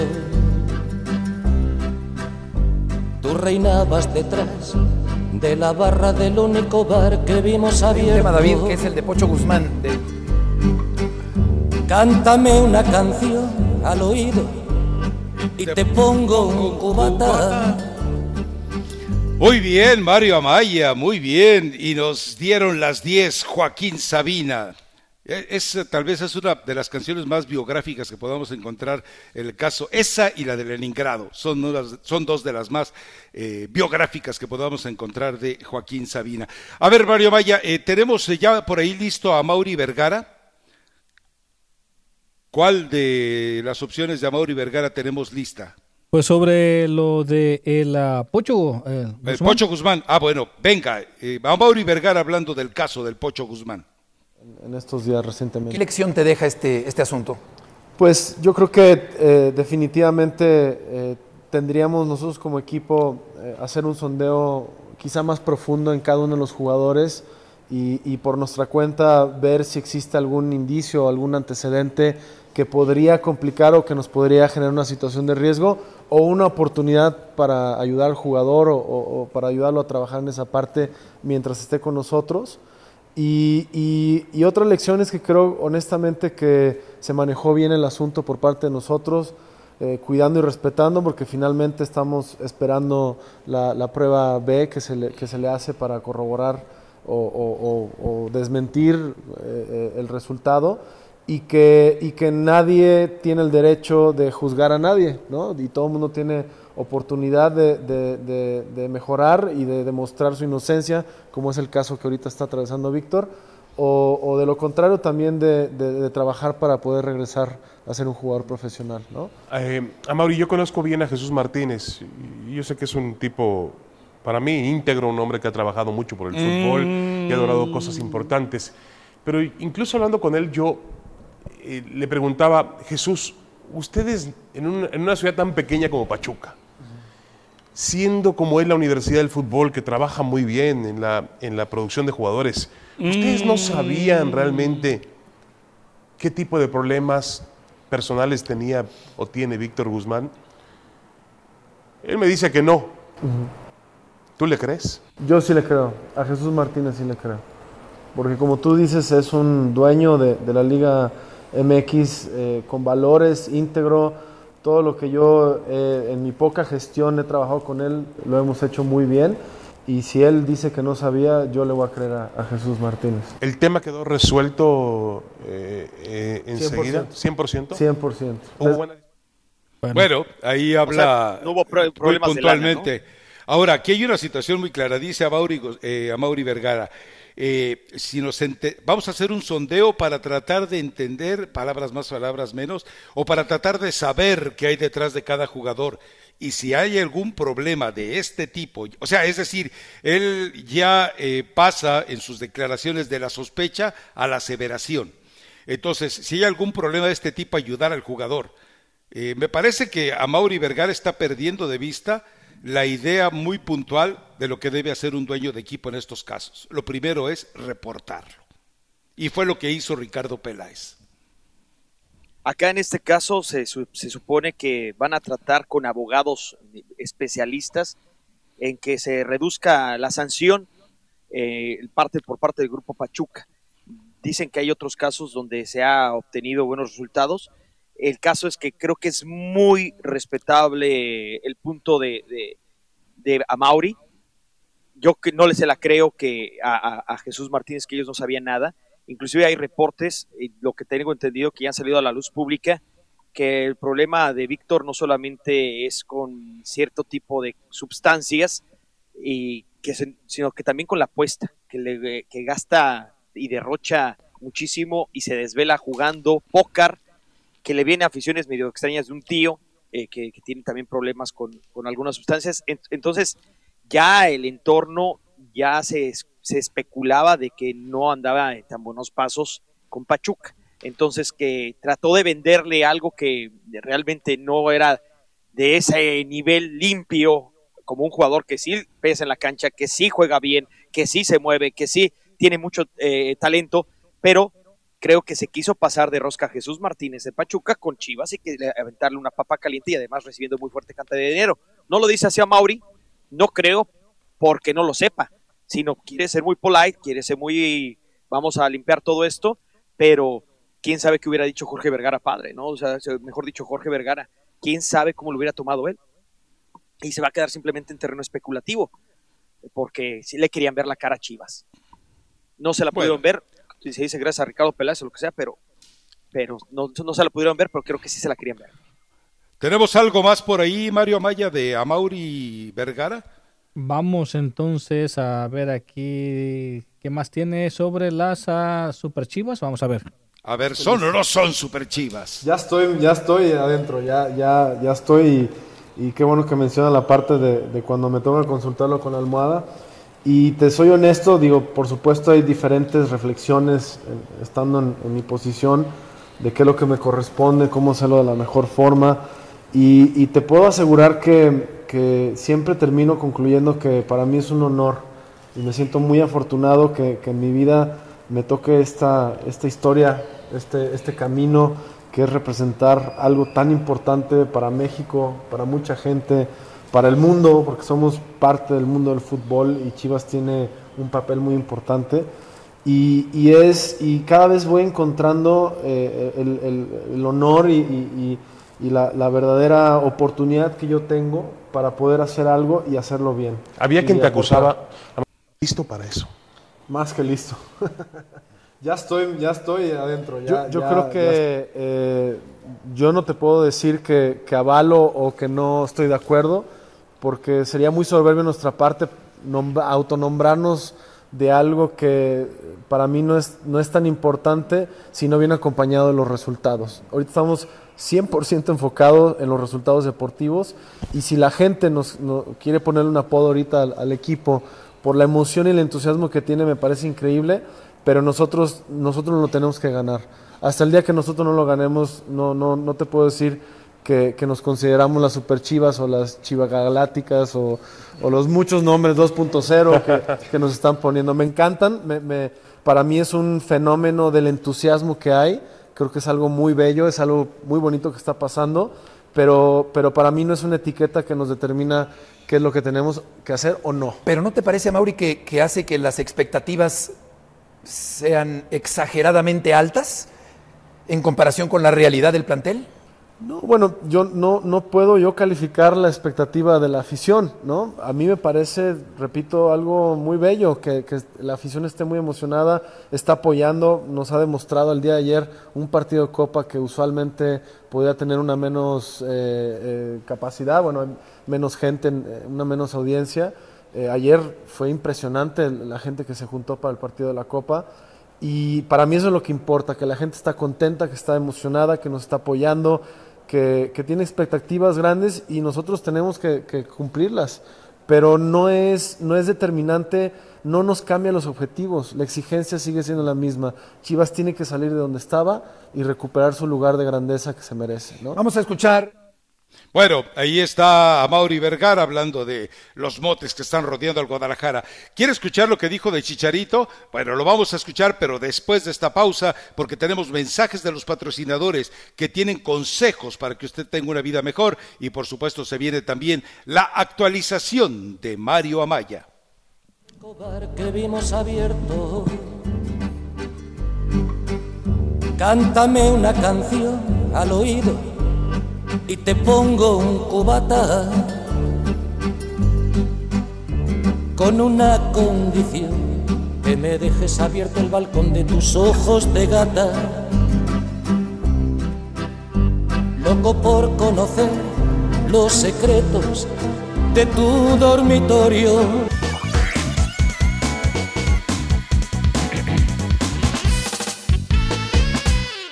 Tu Liga Radio presenta Información Mundial, México. Claro que sí, mis amigos. Rápidamente pasamos en la información o a la información de México. Chivas y el Estadio Akron optaron por vetar a la mujer que aventó unos vasos de cerveza a la cancha, así como a la persona que invadió el campo en el duelo ante el equipo de Dorados en la Copa MX. A través de redes sociales circuló el video que grabó la chica Andrea Buenrostro en Instagram a su amiga Aranza Sánchez al momento de aventar el vaso de cerveza y de esconderse detrás de los aficionados. Mediante un comunicado de prensa, el Estadio Akron informó del veto y también agradeció a los aficionados por hacer dicha denuncia. Ahora hablando de las Águilas del América, el técnico del América, Miguel Herrera, confirmó de que el delantero colombiano Roger Martínez no será tomado en cuenta para el Clausura 2020 debido al deseo del jugador de irse de las filas de la institución. Herrera señaló de que el equipo no le va a rogar a Martínez para mantenerse en el equipo del América. Además, el propio futbolista, su representante y su padre han hablado con el sector de la prensa con el objetivo de promover al jugador de 25 años a ver quién lo quiere.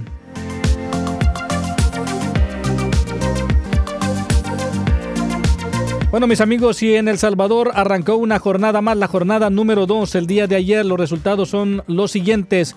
Once Deportivo 2-1 le ganó a Municipal Limeño. Jocoro 0-0 con Isidro Metapán. El Vencedor derrotó 1-0 al Chalatenango.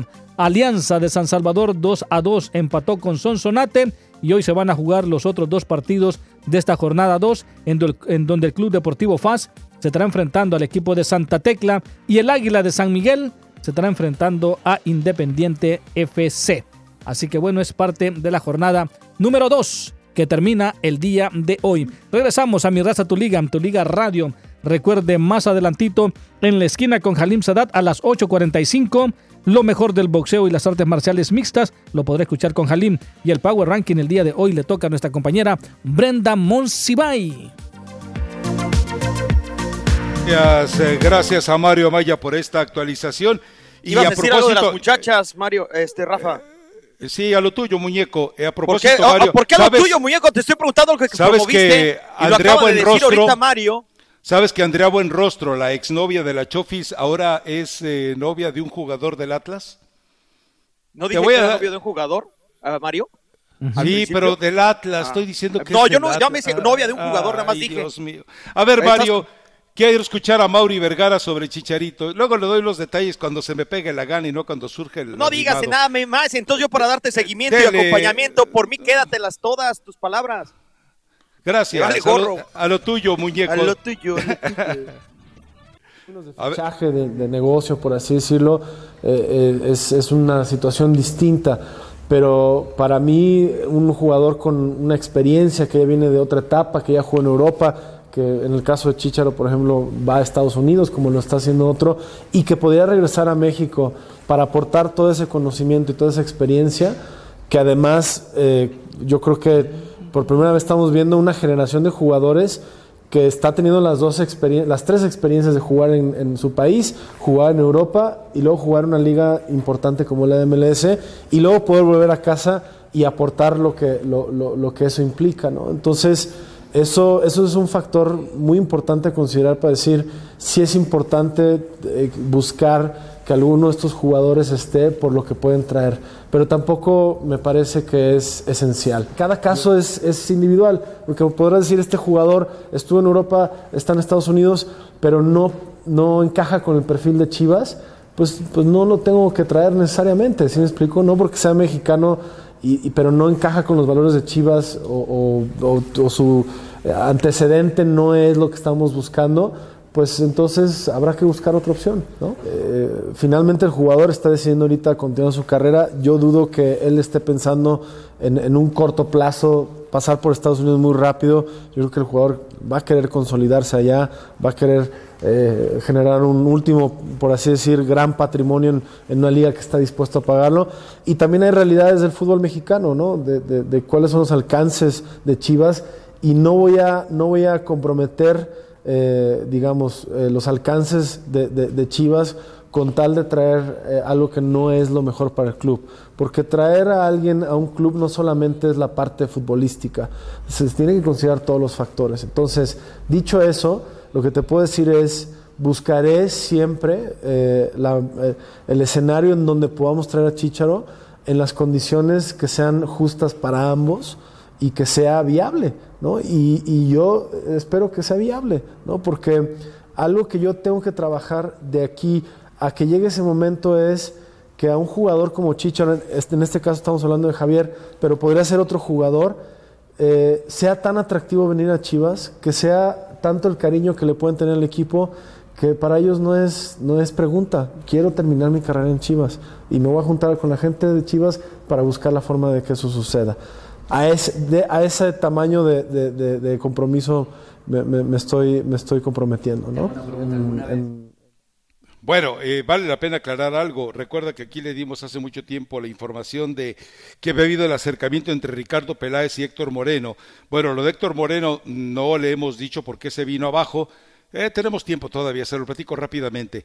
Resulta que Héctor Moreno hizo la valoración con su esposa y la esposa está con un negocio bollante en Europa y definitivamente tomaron la determinación de no regresar a México. Ellos han tomado la determinación de que van a dejar asentado su negocio en Europa, que Héctor Moreno va a seguir jugando donde haya una buena oferta. A ver, va a seguir firmando donde hay una buena oferta, porque eso de jugando pues me parece que es un poquito precipitado, pero el negocio familiar va viento en popa, la esposa se está desarrollando y sobre todo se está realizando en el negocio que tienen allí en Europa y no se van a mover hacia México en ningún momento, por ningún motivo.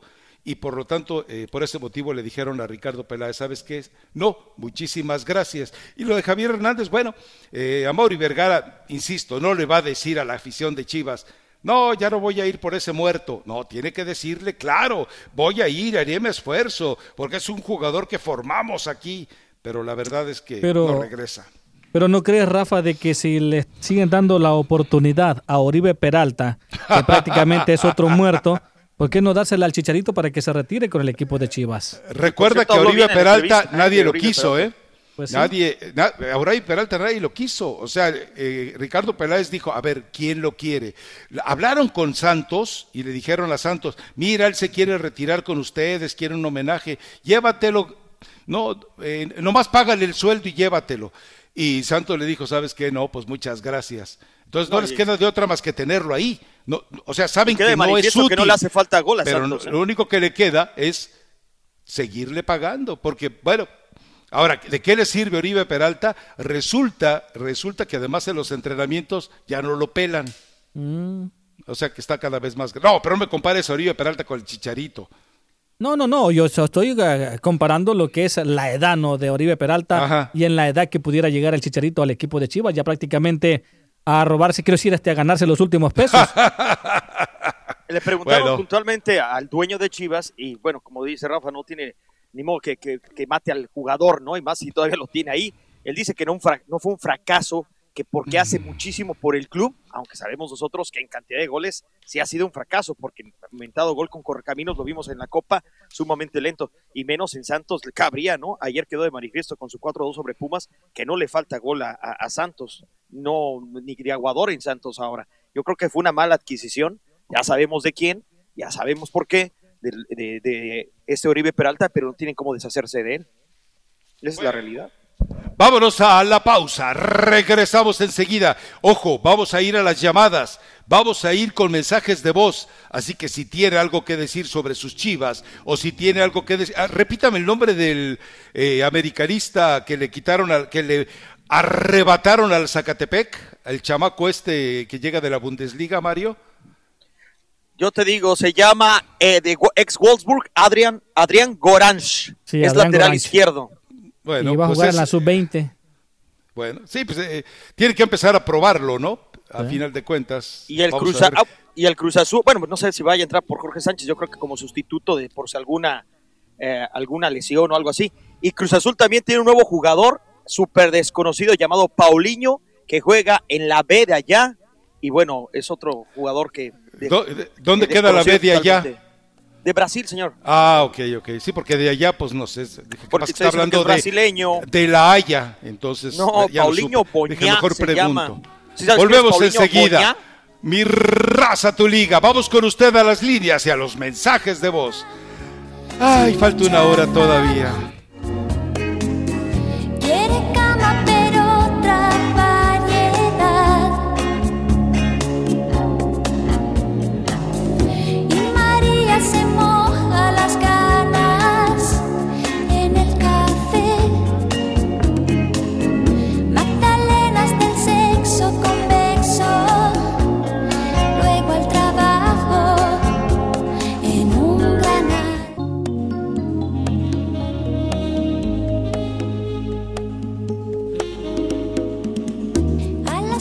Se cierra la barra del 33, pero Mario no sale hasta las 6.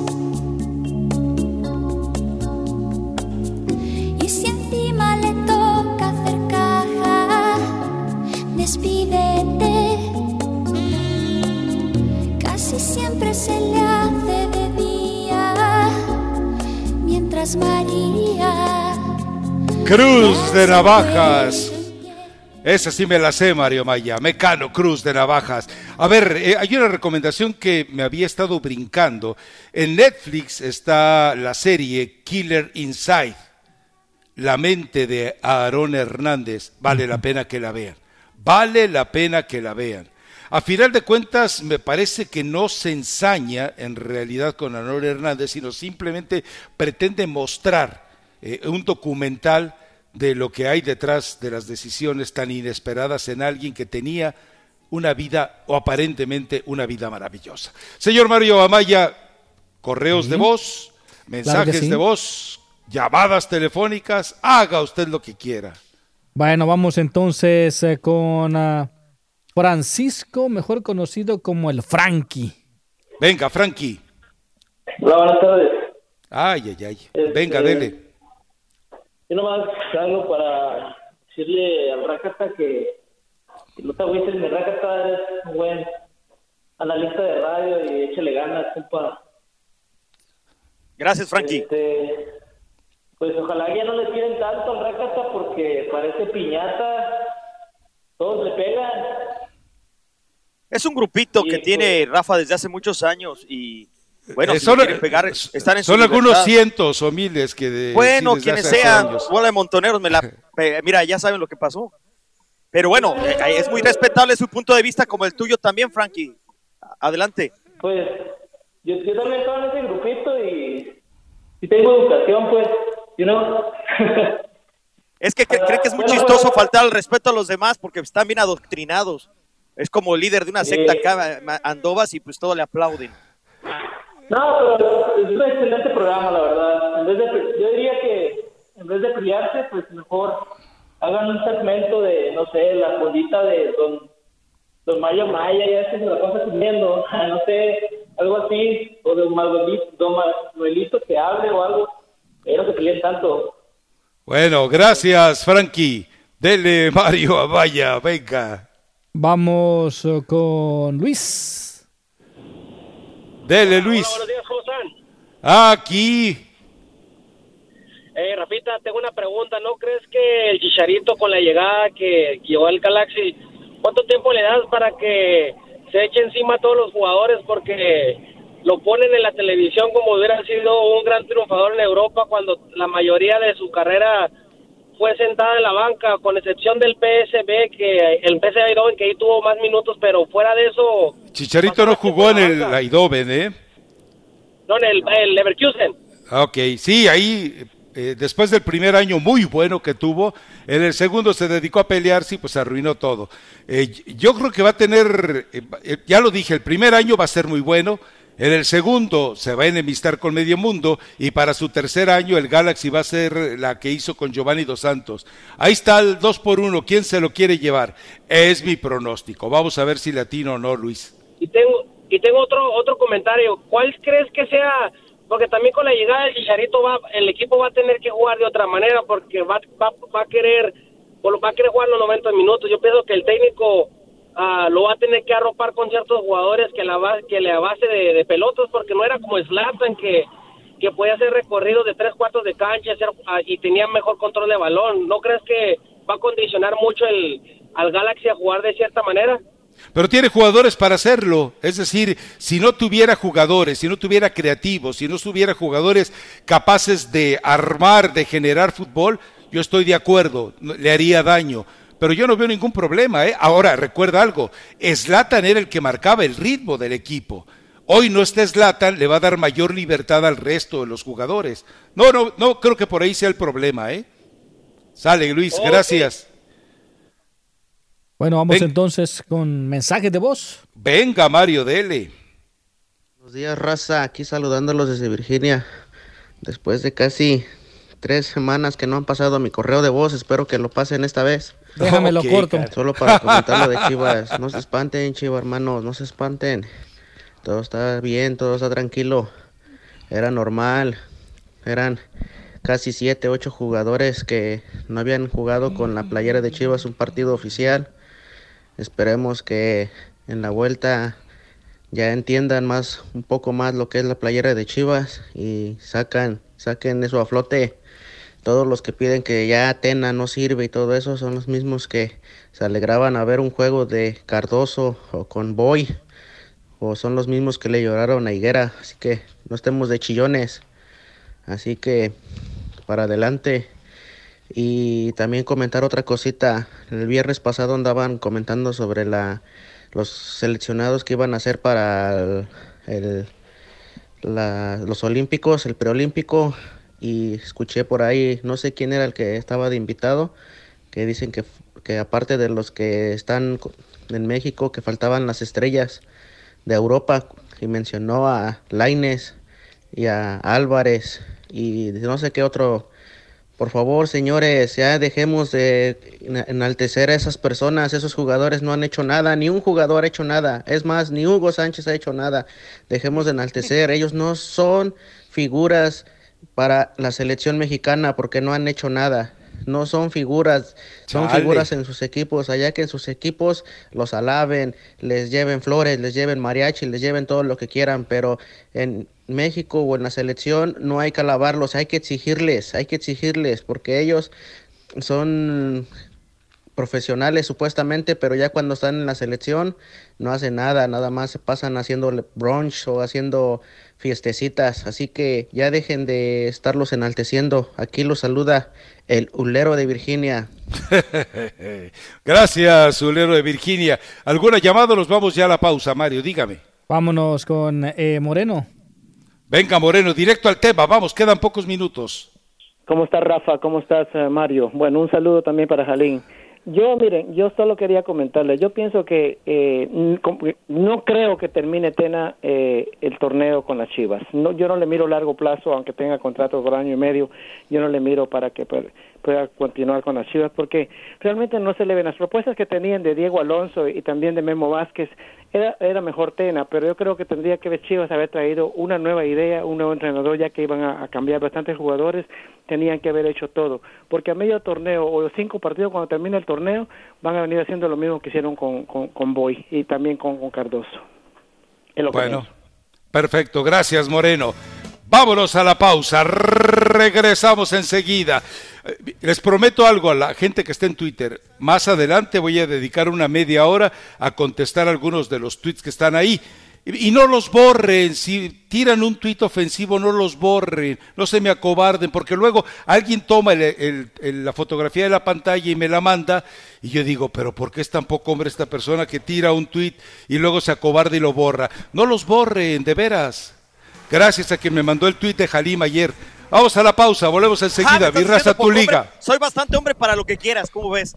Para lo que tú quieras. Y te lo demuestro en donde quieras, en el terreno que quieras. Chau, chau. Tu Liga Radio presenta NBA, MLB, MLS, NHL y la NFL. Todas las ligas están aquí en 1330. Tu Liga. Los Rams y los Chargers se están preparando para jugar la próxima temporada de la NFL en el nuevo SoFi Stadium en Inglewood. El miércoles se anunció que el estadio está 85% completo y que el estadio de $5 billones está programado para abrir este verano. El techo estará cubierto con 302 marcos y la pantalla tendrá 260 bocinas en los dos lados. La cantante Taylor Swift se presentará en el estadio el 25 de julio y los Rams y los Chargers comenzarán a jugar en el otoño. El estadio también albergará el Super Bowl en febrero del 2022. La policía del sur de Florida emitió una orden de arresto contra el ex receptor abierto de la NFL, Antonio Brown, después de que él y su entrenador fueron acusados de agresión. La orden acusa a Brown de un cargo de robo y un cargo criminal de $1,000. Por segunda vez este mes, un jugador de los New England Patriots está en problemas con la ley. Según informes, el esquinero novato Joe Juan Williams fue arrestado el viernes en Nashville. Williams fue detenido por exceso de velocidad y la policía descubrió que poseía una sustancia controlada, parafernalia de drogas y medicamentos recetados sin receta. El arresto de Williams se produce menos de 2 semanas después de que el receptor abierto Julian Edelman fuera citado por un delito menor de vandalismo. Pasamos con Halim Sadat a la esquina para lo más destacado del boxeo y las artes marciales.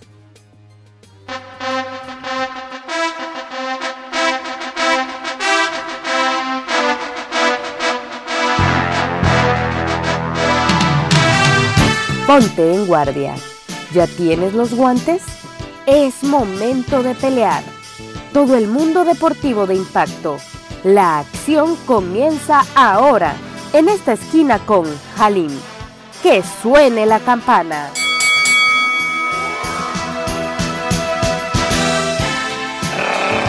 ¡Rakata time! Ayer, después de mucho fútbol, porque vimos el Monterrey frente a Celaya, que no se mencionaba, vimos hasta el Toluca contra Atlas, que ya los zorros ganan. Y mucho, después de mucho fútbol, que de la Copa, de lo que pasa allá en la Copa del Rey, en la Copa MX, con Cristiano Ronaldo, en fin, después de tanto, a la 1:30 de la mañana me puse a ver una de las grandes batallas de Joe Frazier. Qué peleas aquellas, cuando inclusive llegaban hasta los 15 rounds y hasta el último segundo no dejaban de intercambiar metrallas sin preocuparse de otra cosa más que darle un digno espectáculo. ¿Por qué hablo? Porque muchos dicen que hoy por hoy el boxeo está en crisis, y efectivamente, aunque muchos hablan sin ver el boxeo ya, porque los ha decepcionado demasiado, y yo entiendo a la fanaticada que ya se cansó de pagar esos pay-per-views y dejando un amargo con decisiones muy controversiales y por otros lados también con poco espectáculo, como que se dio en enfrentar a Joshua por segunda ocasión, y la verdad que pues no dieron buen espectáculo, no fue aquella batalla de alarido del primer de la primera contienda, que fue una de las grandes sorpresas. Pero nos metemos de lleno al mundo de los pesos completos, porque Andy Ruiz, hablando de él después de ese descalabro, ha decidido hacer una modificación en lo que se refiere a la esquina. Ya no estará su entrenador, que prácticamente lo llevó a ser una de las máximas sorpresas, Manny Robles.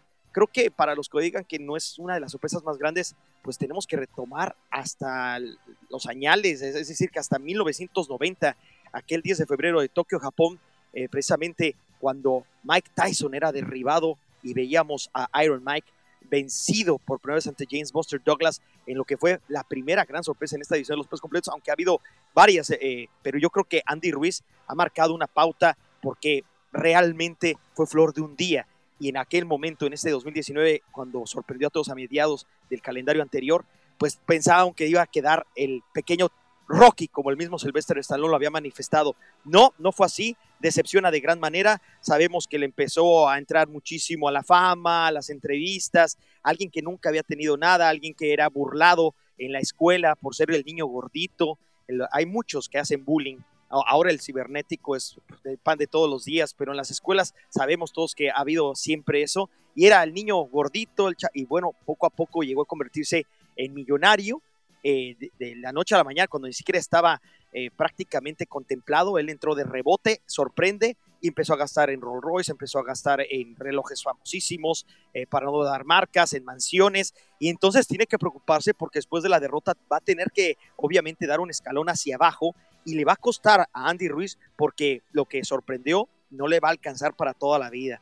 Se hablan de muchos entrenadores, de Freddie Roach, usted recordará a Freddie Roach, el mismo que llevó a la cumbre a Manny Pacquiao y que no ha cumplido en otras ocasiones porque no ha podido meter en cintura a ciertos púgiles. Saludos allá a Culiacán y a Chávez Jr.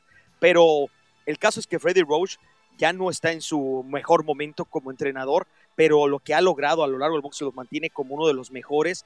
Lo hemos visto ahí en Hollywood, precisamente cómo entrena como con todo anhelo todavía, como si fuera su primer día de entrenador, queriendo sacar nuevas estrellas. Otros es Abel Sánchez. Recordarán ustedes de Abel Sánchez, tuvimos la oportunidad de entrevistarlo, precisamente el que llevaba al rival de Canelo, a Gennady Golovkin, en la primera y segunda contienda.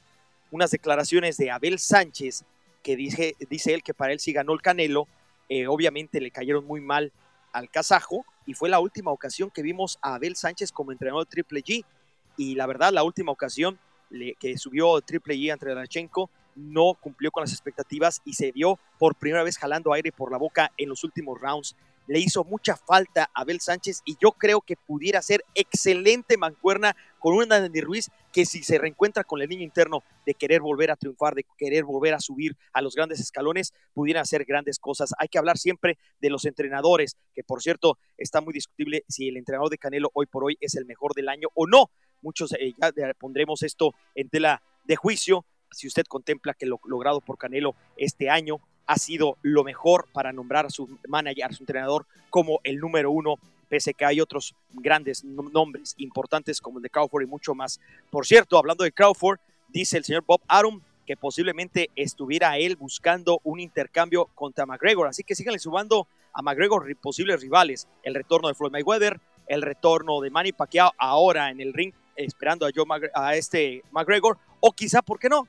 Dice el señor Bob Arum que Crawford, el que no ha visto a Crawford, sería una batalla rápida, eso sí, no queda duda. Hablando de lo de Canelo Álvarez, parece que será Saunders el próximo rival, dice Oscar de la Hoya, que no está 100% seguro más que la fecha en mayo, y recuerden ustedes que ya viene el próximo mes de febrero el otro título mundial, porque no estaba el título del Consejo Mundial de Boxeo en Arabia en disputa, sino otros organismos. El caso del CMB, Tyson Fury y Wilder 2 están a la vuelta de la esquina. De esta forma, Wilder expondrá no solo el título del Consejo por 1ª vez, sino su racha invicta de 42 peleas.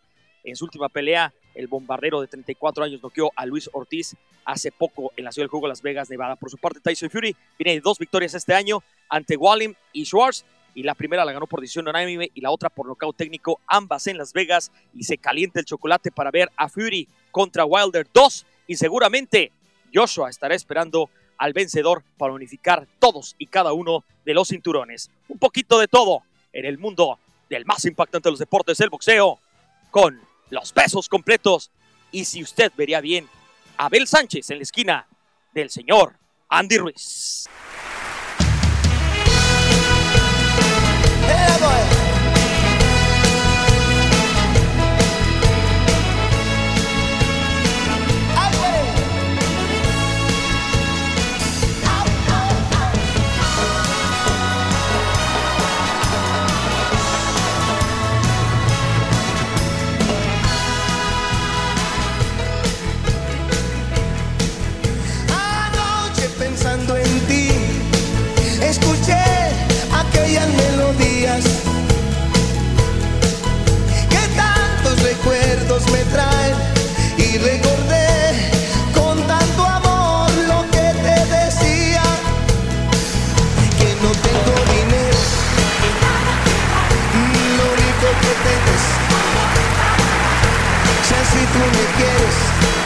Bueno, Mario Amaya se fue de un extremo a otro, pero está bien. A final de cuentas es Juan Gabriel con toda una historia maravillosa en la música mexicana. Bueno, a ver, hoy ayer publicó una columna Paco Arredondo, y me llama la atención porque es prácticamente una referencia de hechos que habíamos estado aplazando durante esta semana platicar con ustedes. lo que está viviendo Cruz Azul. A ver, desde la época en que llegó Siboldi, con todos los conflictos que se generó, la forma en la que quisieron arrinconar a Carlos Hurtado, la forma en la que llega obviamente Robert Dante Siboldi, la forma en la que hay un conflicto por acomodar jugadores, eso está convirtiendo a Cruz Azul, lo decía ayer, tal vez de cara a la peor etapa de su vida profesional. ¿Por qué? Porque están bloqueando la llegada de jugadores, están bloqueando, recordemos lo de Castro, estuvo en un conflicto entre dos promotores que estaban presentándose ante Cruz Azul como los dueños, y resulta que los dos dependen del mismo representante en el área de México.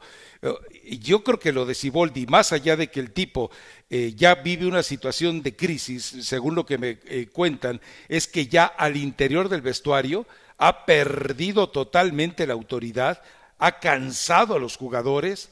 Recordemos, tuvo el momento magnífico Cruz Azul contra el América, aquel 5-2 rimbombante, escandaloso, maravilloso, y de aquí para adelante, y de aquí nada nos detiene nadie, y de aquí vamos a la liguilla, y de aquí vamos a ser campeones. Simplemente fue un espejismo. La realidad de Cruz Azul la seguimos viendo el resto del torneo anterior, la realidad de Cruz Azul la estamos viendo en este torneo, los refuerzos que supuestamente iban a llegar se están tardando en llegar, algunos incluso que están en proceso de ser anunciados, todavía no tienen tramitado el permiso de trabajo. Imagínese nomás. Entonces, con todo este escenario de Cruz Azul, la verdad es que Robert Dante Siboldi tiene los días contados, más que contados. De hecho, yo pensaba que esta misma semana estaría sufriendo el cese. Aparentemente le están dando una oportunidad más, pero ese conflicto que hay entre promotores, entre tantas hienas queriéndose comer prácticamente lo que hoy Cruz Azul es, algo convertido en carroña, es realmente lamentable. Y no olvidemos, mientras siga todavía alimentándose, porque aparentemente Marcos Garcés está jugando un doble papel. Aparece defendiendo a Billy en un escenario y él es el que está detrás de los disidentes. Imagínese el escenario de un club que tuvo el respeto de todos, porque recuerden, en la época de Álvarez Macías, el padre de Billy y de Alfredo, este equipo Cruz Azul gozaba de respeto, gozaba de sanidad y de claridad de imagen. Era auténticamente la forma perfecta de presentar un equipo de fútbol dentro de una cooperativa y con finanzas totalmente sanas, con la capacidad para formar jugadores, porque recuerde la cantidad de futbolistas, de mexicanos que tenía Cruz Azul y que le dieron sus momentos de más brillo. Hoy, insisto, es prácticamente un carnaval de hienas en el que Siboldi está jugando el peor papel, pero lo más grave es el daño que le están haciendo a la institución. Grave desde cualquier momento que se le vea, ¿eh? Sus palabras de Freddy Cananosa, representante de Alex Castro, aseguró que ya es un hecho. Llega con una presentación de 18 goles, pero pues Alex Castro tampoco es ese nombre que, como dicen, caray, se menciona tanto de Cepelini, decepciona mucho en el segundo partido del Cruz Azul. No solamente Cruz Azul comienza con el pie izquierdo, viene otra derrota ante San Luis, el último de la tabla, y lo peor de todo es que viene contra Santos, un equipo que no solamente ayer aplastó a Pumas, sino un equipo que era super líder en la temporada, viene súper afinadito, viene muy bien trabajado, y ahora, por si fuera poco, pues dicen que es otro Alemán, otro Mayanao, no sé, es Paulinho, un jugador que muy pocos conocen, y el Cruz Azul tiene una crisis que preocupa, aunque no lo quieran admitir, y por más que digan, no viene fulano, no viene sutano, no viene perengano, siempre la directiva anda diciendo que no viene. Bueno, yo creo que si alguien está seguro no tiene por qué estar diciéndoles y aclarando en redes sociales que no debería tener. Por si fuera poco, después de Santos viene Toluca, que aunque ayer no se vio muy bien frente al Atlas y pierde, bueno, el Toluca con el Chepo parece que es otro, así que son los próximos compromisos de la máquina. Bueno, y aquí insisto, para no salirnos del tema, el hecho de que tantos promotores estén pretendiendo exprimir a Cruz Azul nos lleva a la referencia directa de la falta de control y falta de mando. A ver, se habla mucho de qué es lo que tiene en su poder Carlos Hurtado como para que todavía, después de que salió Peláez, haya regresado con más ímpetu a colocar jugadores. evidentemente, y lo platicamos en el caso de Chivas, recuerden ustedes, cuando llega Luis Fernando Tena, hay un acercamiento de representantes para llegar a un pacto. ¿Sabes qué? Vamos haciendo algo, vamos respetando, dejando trabajar a Tena, dejemos de manipular el vestuario, dejemos de arruinarle o de ponerle, de dinamitarle el camino a Tena y dediquémoslos cada quien a su chamba. Firmaron el pacto, la tregua, Carlos Hurtado y Guillermo Lara, y dejaron a Luis Fernando Tena que hiciera su trabajo. Bueno, el resultado fue que Chivas cerró bien. Ahora, acá es tan tirante la situación, es prácticamente tan encarnizada la batalla que no quieren caer en una tregua. Es decir, aquí es un pleito por el poder, pero pasa, es decir, prefieren hacerse daño y hacerle daño a la institución con tal de no llegar a un punto de conciliación. La única manera en la que podrían los tres más importantes promotores de jugadores, ninguno de ellos reconocido ante FIFA, darle un momento de alivio a Cruz Azul, es que Siboldi salga. Siboldi se convirtió por la forma en la que llegó en la manzana de la discordia, y él mismo no se ha ayudado. Él mismo, insisto, ha generado conflicto con los jugadores. Recuerden el escenario de lo que pasó con Cufré y que, bueno, era su hombre de confianza y terminó con un divorcio absoluto. Ese tipo de situaciones, sin una autoridad como la que tenía Irarrágorri, lleva a entender plenamente que Cruz Azul en este momento no hay manera de rescatarlo. En fin, esa es la realidad de Cruz Azul. Vamos a ver si hay alguien que logre solucionarlo. Por lo pronto... Y el señor Billy Álvarez, pues sin pantalones para poder limpiar esta institución de Cruz Azul, ¿no? Porque pues lo han de tener bien agarrado de los huérfanos. ¿Perdón? Entendí, Mario. No entendí. Se me salió. ¿Ya estaba abierto el micrófono? Sí, ya estaba abierto. Avísenme, dime también. Ahora, aquí hay algo también muy grave. El hecho de que Carlos Hurtado se haya salido con la suya, colocando a Jaime Ordiales... Uh-huh. Pues no ayuda en nada a la institución. Jaime Ordiales y Siboldi han tenido conflictos constantes porque a Siboldi su representante le dice, pide a fulano, sutano y mengano. Y Jaime Ordiales dice, no quiero ni a fulano, ni a sutano, ni a mengano. Entonces, nada más pues, por lucha de poder, está, más allá de Cruz Azul se está quedando sin refuerzos y el tiempo se le vino encima. Lamentable, pero bueno, es el fútbol mexicano. Ya lo conoce. Y muchos decían que con Luis Fernando Tena, ahora que se iba a hacer adquisiciones, el conjunto de Chivas iba a meter la mano o trataría de meter la mano, tal y como sabemos que, bueno, el caso de Federico Lusenhoff, ¿no? ¿Se acuerdan que ya había jugado y que el argentino llegó como bomba? Pero Lusenhoff, ¿qué tiene que ver con Tena? En Chivas no juegan.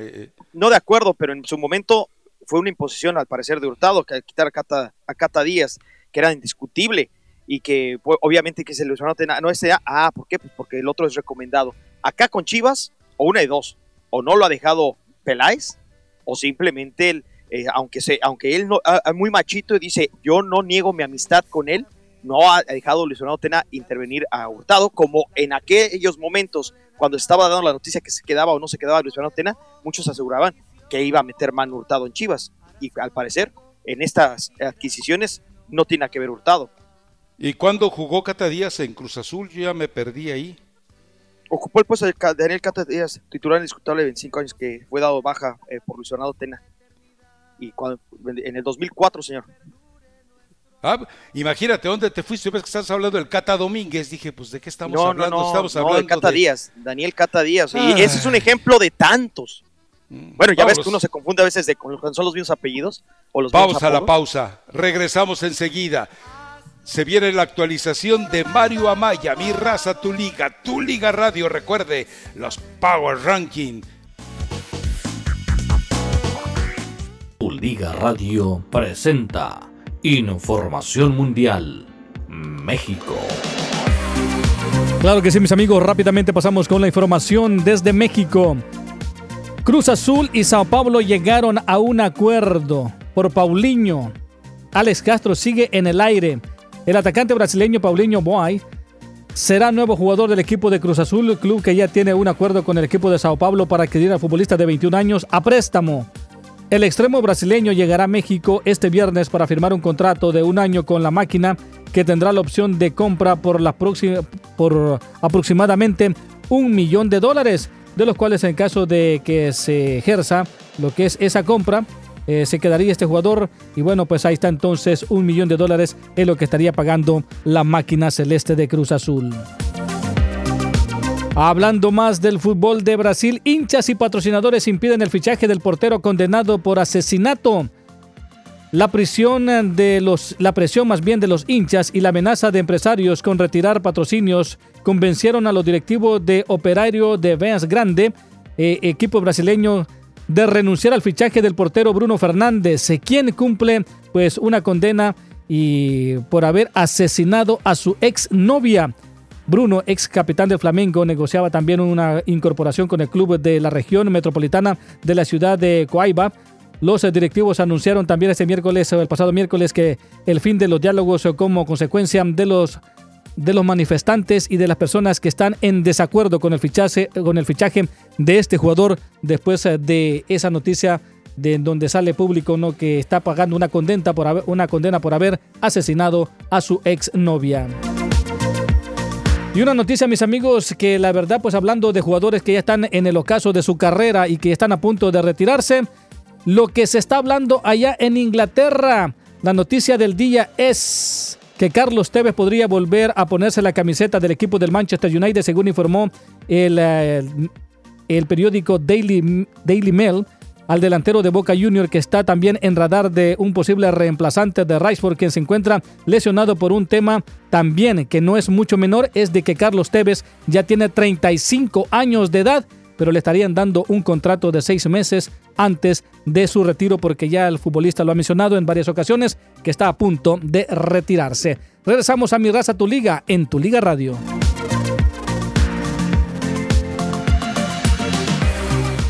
Gracias a Mario Amaya por la actualización. Temprano me leí esa información de lo de Carlos Tevez y la verdad, Mario Amaya, yo no me imagino regresando al Manchester United, no me lo imagino, sobre todo con un contrato por 6 meses, y no me lo imagino que además le den la facilidad absoluta para que de esta manera regrese.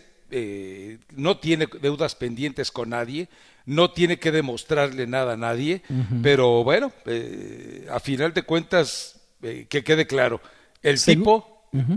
Con la rabia que tiene la cancha, lo que transmite la cancha y lo que todavía le queda de fútbol, bueno, igual luego llega el MLS.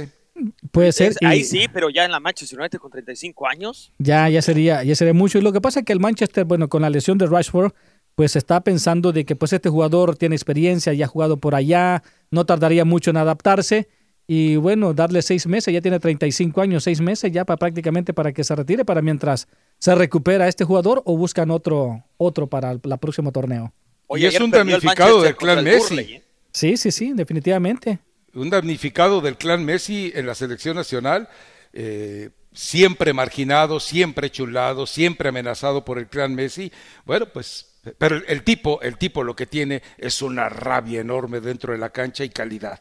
Pero yo sí lo veo muy complicado. Lo veo muy complicado que se pueda llevar a cabo. Pero bueno, hemos visto cada sorpresa también en la Premier. Que bueno, y él fue de los que nunca le interesó la MLS, ¿no? No.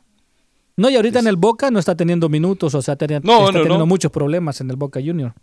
Sí, así es. Bueno, con respecto a la información que daba Mario Amaya en una de sus actualizaciones, a ver, el equipo de Chivas, dándole voz supuestamente al estadio Akron, ha hecho oficial que las dos señoritas, tanto la que era la novia de la Chofis y que ahora anda aparentemente en quereres con un jugador del Atlas, la señorita Buenrostro, que le hace honor a su apellido, hay que ser sinceros. Bueno, ella que estuvo filmando a su amiga Aranza Sánchez, yo no sé si le pusieron así, con falta de ortografía incluida, por aquella maravillosa tenista española, pero bueno, ella filmó a su amiga Aranza Sánchez, en lo que les pareció algo muy simpático, y que bueno, después repercutió cuando Lady Kawama termina exhibida de manera lamentable. Yo había visto ese comunicado, pero me quedé con la duda de si sería legítimo, Mario. Sí, no, parece que sí es legítimo, Rafa, y la verdad es que pues le está dando gracias a los aficionados que están denunciando esto, pero bueno, fue un acto más que todo. Compite con tu vecina, ¿eh? Compite con tu vecina, Mario. Ah, no, totalmente, sí, muy guapa. Mario, ya no van a volver a poder entrar al Akron. No, ya es que se metió. Pero ¿sabes cuál es el problema, Mario? ¿Qué? Que las faltas administrativas, tú recordarás, o no sé si te acuerdas, que hubo una muchacha que apenas ve la cámara, la toma y se levantó la blusa, ¿no? Algo que quizá es popular en otros lados, pero en México no.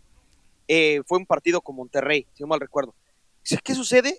Que pagó una multa de $600, o sea, 550, o sea, que para más o menos matemáticas, como $27. Entonces, por verse graciosos, que dices, ay, no hay ley en México. No sé si ustedes recordarán con lo de Ronaldinho. También alguna ocasión en la Copa MX que llegaba Ronaldinho con el Querétaro. No entró uno al Alfonso Lastras porque en esa ocasión Querétaro estaba jugando con San Luis. Entraron como 4 o 5 de un jalón. ¿Y qué pasó? Pagaron una multita y ellos como si fuera una gran gracia. Entonces, estas veces se complican. ¿Por qué? Porque, por ejemplo, a veces los jugadores son humanos, se desesperan.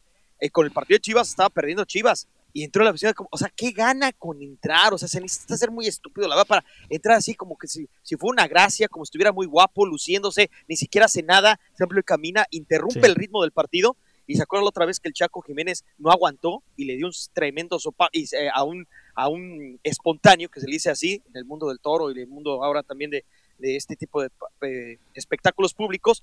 El Chaco no aguantó y lo agarró a patas, y entonces fue cuando Chuy Corona agarró el cabezazo con aquel Isaac Romo, el preparador físico que se armó el merequetengue, ¿se acuerdan? Debe de haber castigos, no solamente futbolísticos, sino para administrativos, mucho más grande, y no solamente para este tipo de cosas, sino para los rateros, para todo. Mientras no pase eso en México, mientras entren por una puerta y salgan en unas cuantas horas los rateros, los secuestradores, los narcos, no va a pasar nada. Reglas, leyes más estrictas, más fuertes, y también para este tipo de personas que pueden ocasionar, es la mecha que puede encender violencia en el estadio. Bueno, vámonos a la pausa. Recuerde que se viene más adelante los Power Ranking de Brenda Monsiváis, y en el siguiente segmento daremos espacio a los mensajes de voz y también a la voz de los superfans a través de la línea telefónica.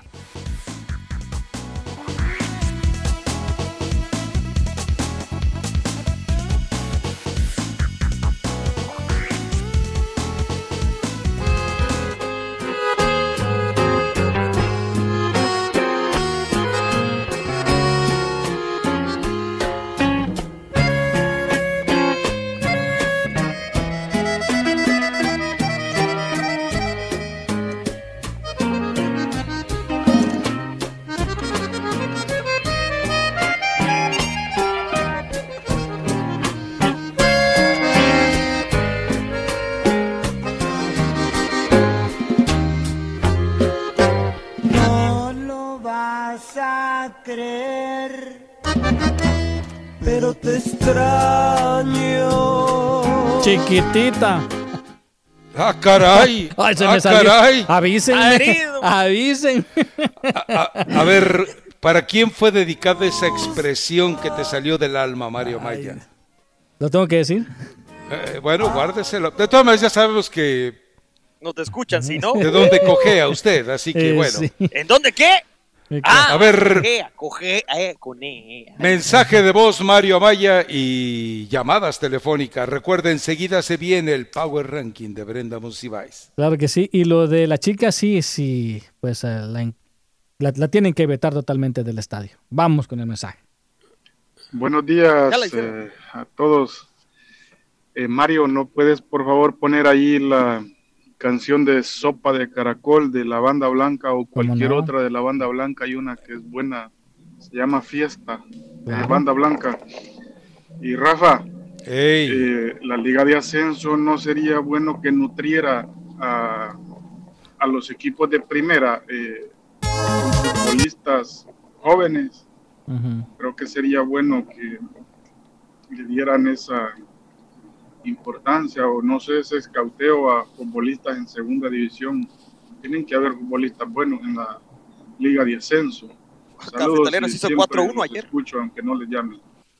Gracias. A ver, te explico rápidamente. Inicialmente se planeó eso. Inicialmente hubo una propuesta de reducir el número de extranjeros y naturalizados en la Liga de Ascenso.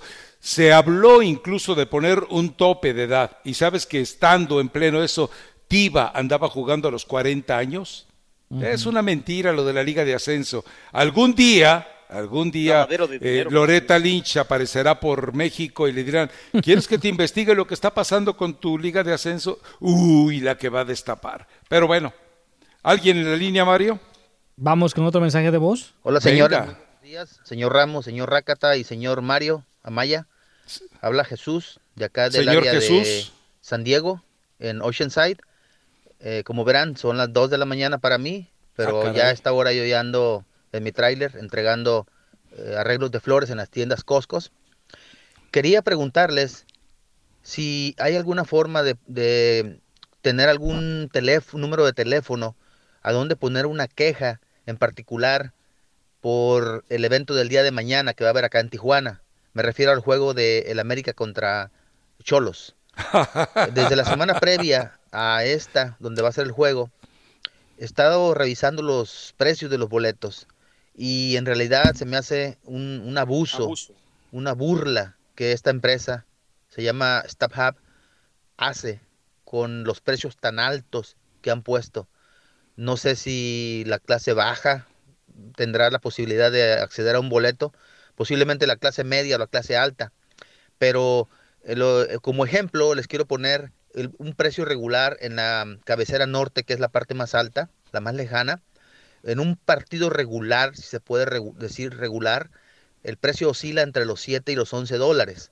Sin embargo, para este juego del día de mañana, los precios, ustedes los pueden corroborar ahí metiéndose a la página de StubHub, oscila entre los $75 y los $100, que es en la parte más lejana. No quiero imaginarme en las áreas más cercanas, arriba de las bancas. Entonces, se me hace sí una exageración, y no sé si habrá alguien que regule los precios, los topes, hasta dónde una empresa puede ponerle o manejar el precio que ellos quieran. Yo, como quiera, todos voy a ir, ya tengo todo listo, voy a ver si puedo conseguir un boleto afuera. Si no, pues por ahí me han recomendado un lugar, me dijeron que se llama, creo, Hong Kong, algo así, que ahí también se puede ver el juego en pantallas grandes. Cuidado, porque hay palanca al piso. Y puede uno pasarla bien. Entonces ahí, señor Ramos, si usted tiene alguna otra sugerencia que me pueda recomendar, pues se lo agradezco, porque sí se me hace mucho el precio. Gracias. A la Procu, ¿no? A ver, mira, dos situaciones muy puntuales. Uno, el club tiene la posibilidad de poner el precio que se le pegue la gana. Claro. Yo me imagino que StubHub, a final de cuentas, con el acuerdo que tiene con Xolos, tiene la posibilidad de poner también el precio que le convenga. Y no hay quien regule esto. No hay nadie que regule. ¿Rafa? Porque de una u otra manera, como empresa, y con la libertad que tiene de hacer el día del club, como lo han hecho tantos clubes a lo largo de la historia del fútbol mexicano, no hay nadie que pueda ponerle control a los precios de los boletos. Así que, ¿quieres un consejo? Quédate en tu casa. ¿Quieres un consejo? Organízate tu carnita asada. ¿Quieres un consejo? No vayas al Hong Kong, porque además... ¿Lo conoces? Solo, puede haber sorpresas. Solo Dios sabe con lo que salgas a cuestas, ¿eh? A lo mejor sales premiado en una de esas, ¿eh? Ay. Ya sale con un Yamilé. Oye, yo creo que el fútbol, creo que con la Profeco, y ahorita que menciona lo de la América, no hemos mencionado de Miguel Herrera, que dice a Roger Martínez, pues lo va a tener entrenando, pero el que se quiera largar, que se largue. Y en este caso creo que se está viendo muy fuerte Miguel Herrera, y además se pudiera estar dando un balazo en el propio pie, porque entre tantas lesiones, entre bajas, entre jugadores que se van, si pone a un jugador como Roger Martínez, en algún momento dado le puede hacer falta, ¿no? Como pues que está pasando de jalarle la oreja. Bueno, vámonos. ¿Tienes alguien más, Mario? Nos vamos ya a la pausa para escuchar enseguida a Brenda Monsiváis. Vámonos con la doctora de una vez.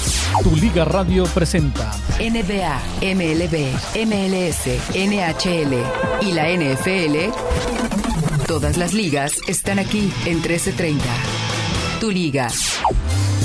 El Consejo Municipal de Los Ángeles aprobó una resolución que exige que el comisionado de la MLB no solo despoje a los Astros de Houston de sus títulos de la Serie Mundial 2017, sino también que el béisbol otorgue los títulos a los Dodgers. El comisionado respondió diciendo que cree que hay una larga tradición en el béisbol de no tratar de cambiar lo que sucedió, agregando que cualquiera que sea el impacto de robo de señales podría haber cambiado quién estaba en la Serie Mundial, y no está absolutamente claro claro que los Dodgers hubieran sido campeones de la Serie Mundial. Además, la liga aún no ha completado su investigación sobre los Medias Rojas y con eso el comisionado señala que es un poco difícil quitarle el trofeo a alguien que aún no se ha encontrado que hizo algo mal y que el castigo para Boston es inminente. También se informó que la MLB, bajo la dirección del comisionado, otorgó inmunidad a los jugadores de los Astros de Houston durante toda la investigación. La MLB está experimentando con nueva tecnología que llama bolas y strikes a través de un sistema basado en cámara. El comisionado de la MLB dijo en una entrevista que el nuevo sistema reducirá la controversia y aumentaría la precisión en el juego, agregando que cree que es más preciso que un ser humano. Y pasamos a los Power Rankings de la UEFA.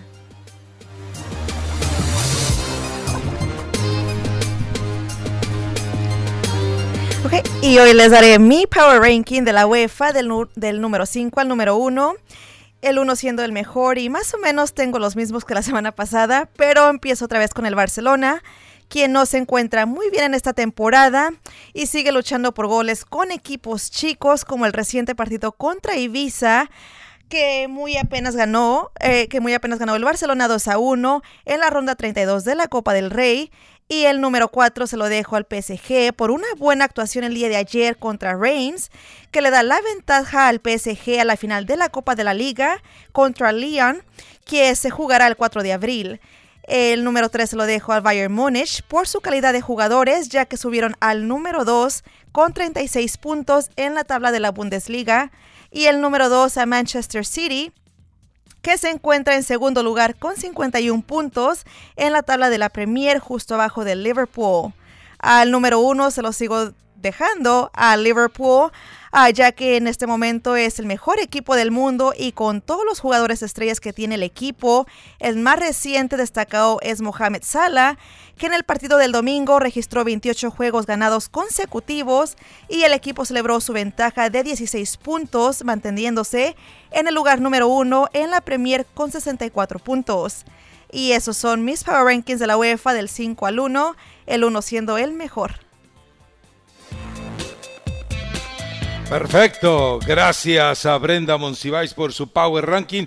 Por si a alguien le interesa, según Leo Lecanda ya está la alineación con la que el América estaría enfrentando a Tijuana. Esto para la persona que nos llamaba y que está dispuesta a ir a pagar lo que le cobren y si no a irse a algún escenario donde hay muchas televisiones, pero mucha gente lamentablemente no las ve por ver otras cosas que deambulan por ahí. Esta es la alineación que está dando Leo Lecanda para el América contra Tijuana. Memo Ochoa, línea de 5, Paul Aguilar, Jared Ortega, qué bien juega este muchacho, Bruno Valdés, Emanuel Aguilera y Jorge Sánchez. Media cancha, Rubén González y Richard Sánchez, adelante de ellos, ya lo sabe, Alonso Escobosa y Giovanni Dos Santos, y en punta estará Henry Martín. Esa es la alineación que aparentemente estaría utilizando las Águilas del América contra Tijuana. Y estaba escuchando con atención, ay, de veras, la gente de Los Ángeles cree que por la trampa de los Astros de Houston le van a hacer una justicia tributaria, entre comillas, al equipo de los Dodgers de Los Ángeles, que ni sueñen. Ahora lo del ojo de halcón, porque me imagino que ese es el sistema que estarán utilizando ahora para bolas y strikes, va a ser sensacional, ¿eh? Me parece muy interesante. Yo quiero ver si también van a poner el VAR en el béisbol para poder tratar de definir si era o no era strike o si era o no era bola. Pero bueno, a final de cuentas lento, la tecnología de una u otra manera está irrumpiendo en el béisbol y de hecho fueron pioneros en muchos de los casos de la tecnología. Así que, en fin. Oye Mario, hoy juega de Lobos contra Liverpool, ahorita que lo mencionó esta Brenda, y no sé si viste ayer el partido, pero Akeloba no anota el penalti, Campestrini lo para en un partido donde Celaya estaba ganándole al Monterrey, al mismísimo de ahorita que mencionábamos Liverpool, al mismísimo que le jugó muy bien allá y que casi hace el susto. Bueno, Monterrey tenía problemas con Celaya, Pero bueno, al final de campo, al final aprieta el que no es bueno para nada. La Yuna hace gol, otro muerto Mesa también hace gol. Entonces, bueno, aquí cabe señalar que estuvo sabroso el partido, no sé si viste el de Celaya contra el Monterrey, a mí, en lo personal, me gustó, también me gustó el de Atlas contra Toluca. Pero la goleada que Que Cafetaleros le propina al equipo de Monarcas Morelia, sinceramente. 4-1, ¿qué le pasó al equipo de Guede? Pero les dieron hasta por debajo. Bueno, dos penaltis, ¿no? Uno de Isaac Díaz, pero no le quitamos el Cafetaleros, nunca dejó de estar encima. Creo que fue atractivo la Copa. Han jugado no como antes, Alay se va, como que qué flojera. Creo que tanto los equipos que de segunda división o de ascenso, como quieran decirle, le juegan, como dice Rafa, es el único escaparate, lo máximo que pueden lograr. Pues y por eso hacen estos partidos, ¿no? Y muchos están heridos de que fueron votados por los equipos grandes o no fueron considerados y quieren demostrar que todavía tienen fútbol, pero creo que no es ese letargo ni ese aburrimiento de la Copa MX de otras temporadas. Totalmente de acuerdo, y también ahí va mi Atlas, muchachos, ahí va mi Atlas. 2-1 le ganó al Toluca, y también la paliza de Santos, 4-2. Bueno, si Chivas eso no... que pudo haber sido más, se levantó un poquito con Macorra al último minuto de Pumas, pero le estaban poniendo una felpa a los felinos, que qué bárbaro. No, que si Chivas no gana lo que es la Copa MX, pues me voy con Atlas. Ah, Caterina, todavía falta ver, están todavía con muchos, todavía falta, calmado. Ya casi todavía nada. Hay muchos con vida. El mismo Monterrey, para tumbarlo no va a ser nada fácil. Así es. Bueno, algo más o nos vamos ya directamente a la pausa. Le invitamos a que el día de mañana esté con nosotros. Le recuerdo la doctora Neida Carballo Ricardo, hoy hablando de esa dolorosísima enfermedad que usted puede prevenir, que es precisamente la gota. Los esperamos mañana. Mi raza, tu liga radio. Guataneí con su Upi Patillo.